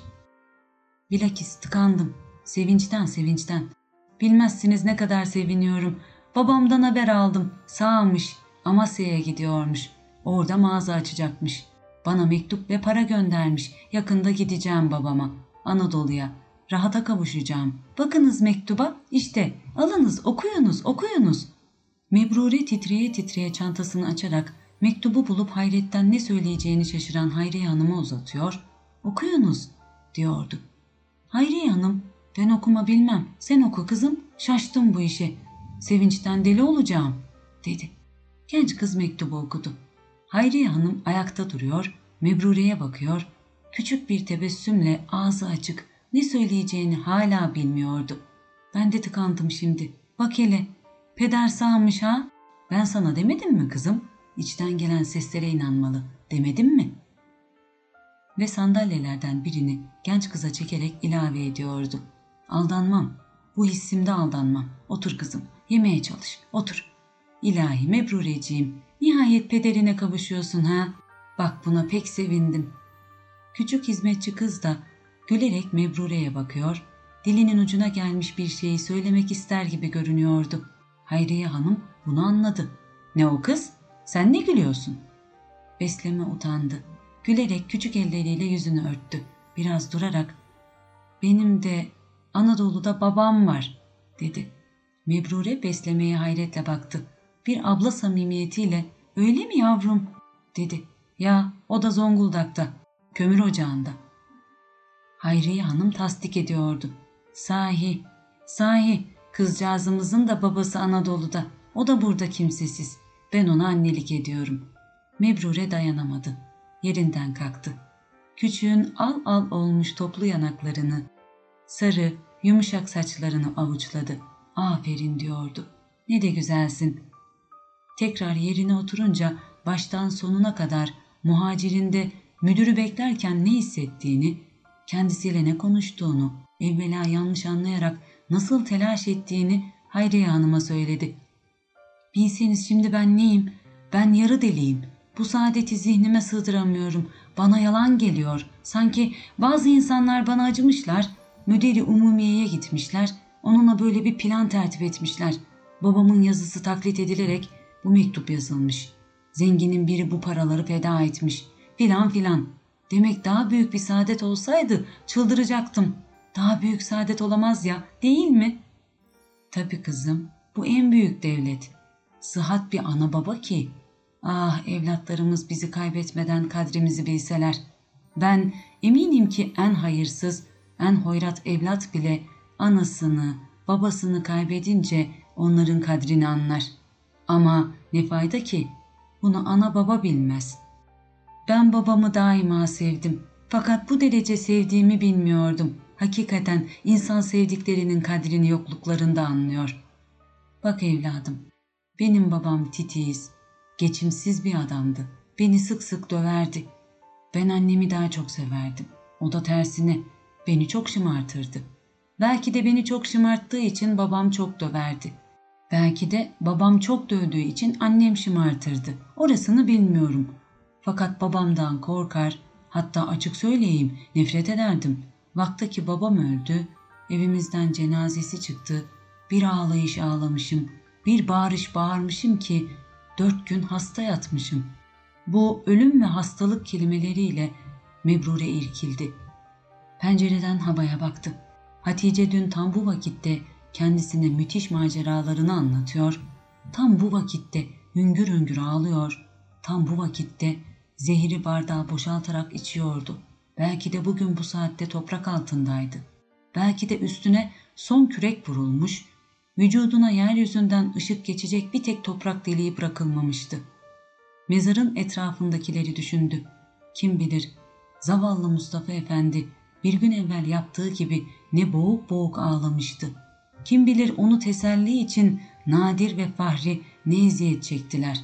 Onlar ki bu manzaradan sonra Mustafa Efendi kadar teselliye muhtaçtılar. Ah Belma, Belma, Hatice, zavallı Hatice.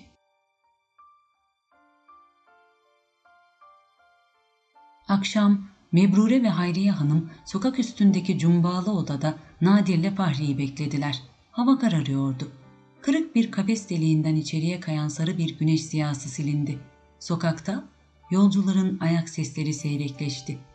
Şehzade Camii'nin müezzinleri uhrevi terennümlerine başladılar.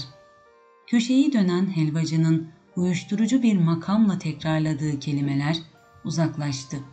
Mercan, etli ve uzun tüylü bir kedi minderin üstünde horulduyordu.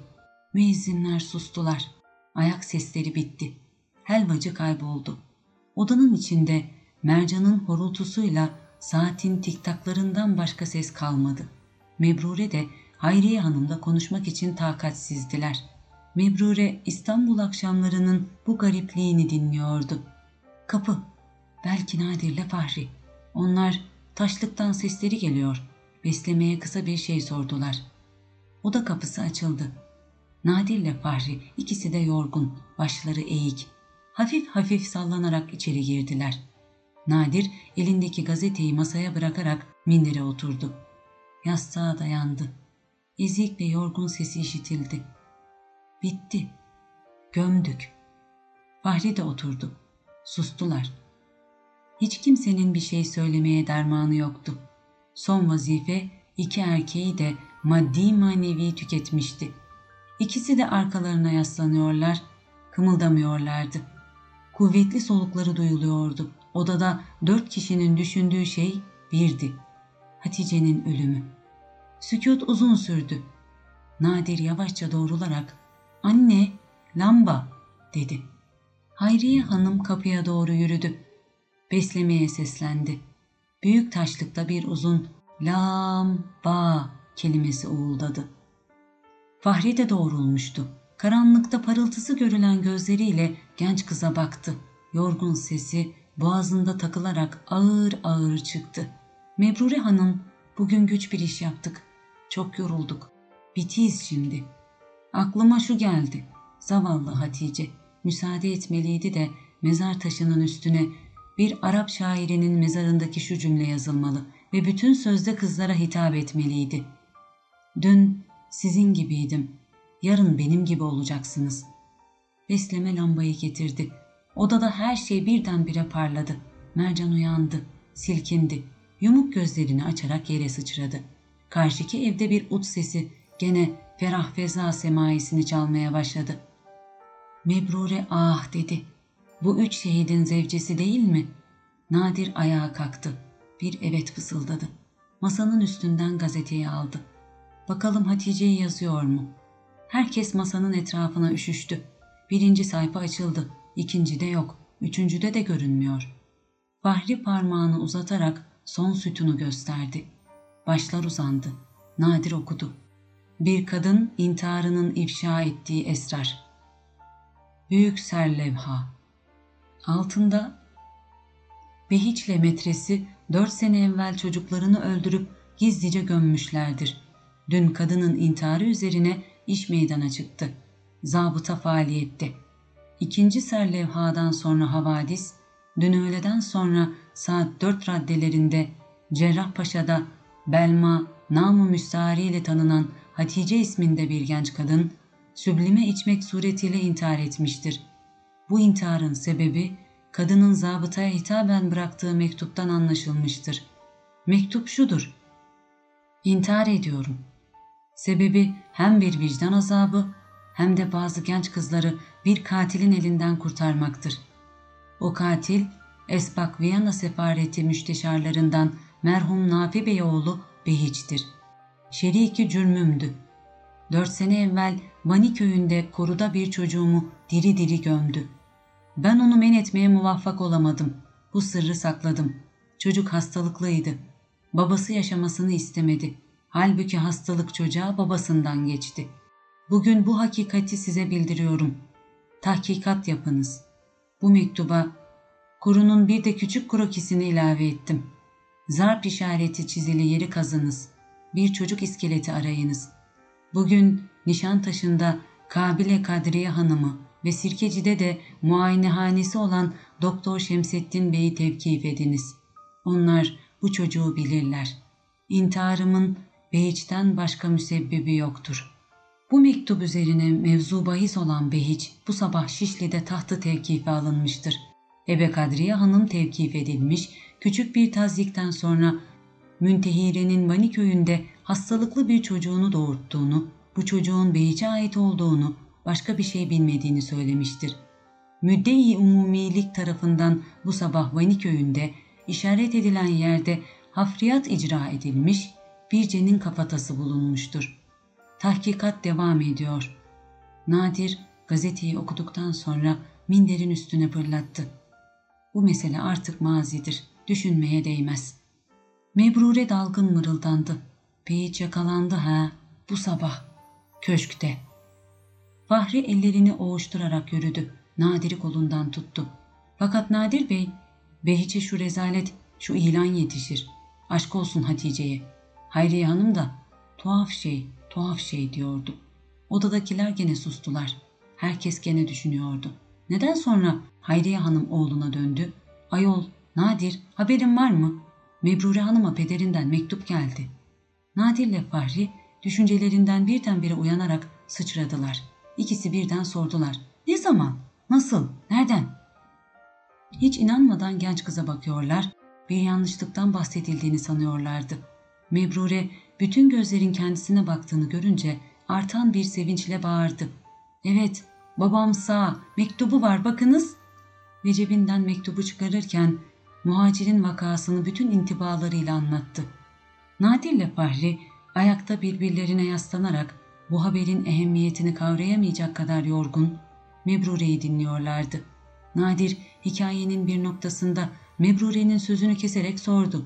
Kuzum Mebrure Hanım, Müdür-i Umumi'nin size hususi söylemek istediği şey neymiş? Pederimden kendisine mektup gelmiş ya, sizi ben Anadolu'ya salimen göndermeye ahlaken de vazifeden de mecburum. Yanınıza bir memur katacağım, dedi. Nadir ile Fahri bakıştılar. Fahri dudaklarını ısırdı. Nadir genç kıza sordu. Siz ne dediniz? Bu himayeyi kabul etmedim. Başka bir şey düşündüğümü söyledim. Ne düşündünüz? Mebrure Nadir'e doğrudan doğruya cevap vermedi. Heyecandan biraz da pembeleşen Fahri'ye bakarak anlattı. Ne düşündüğümü Müdür-i Umumi Bey de öğrenmek istedi. Yoksa Anadolu'ya beraber gidecek bir arkadaşınız mı var? diye sordu. Mebrure daha sabit bir bakışla uzun uzun Fahri'yi süzdü. Nadir gene sordu. Siz ne cevap verdiniz? Ben başımı eğdim, sustum. Müdür-i Umumi'yi tasdik ettim. Bu arkadaşınız kim? Fahri titriyordu. Bu arkadaş kim? Mebrure'ye yalnız bu seyahatte değil, bütün hayat seyahatinde yoldaşlık edecek kim? Tanımadığı bir başkası mı var? Bir başka rakip, bir başka sihirbaz. Behiç'ten daha mahir, kendisinden daha aşık bir genç, bir erkek. Bu kim? Öğrenmek için hemen en büyük fedakarlığa hazırdı. Nadir genç kıza bakıyordu. Hiçbir yanlış yapmadığına emin olarak gayet kat'i söyledi. Ben bu arkadaşı biliyorum Mebrure Hanım. Genç kızın gözlerini kendisine kaldırdığını görünce Nadir Fahri'ye gösterdi. Mebrure Hanım, bu genç arkadaşı tebrik etmemize izin verir misiniz? Genç kız itiraz etmedi. Gülümsedi. Bu tebessüm ona çok yaraşmış olmalı.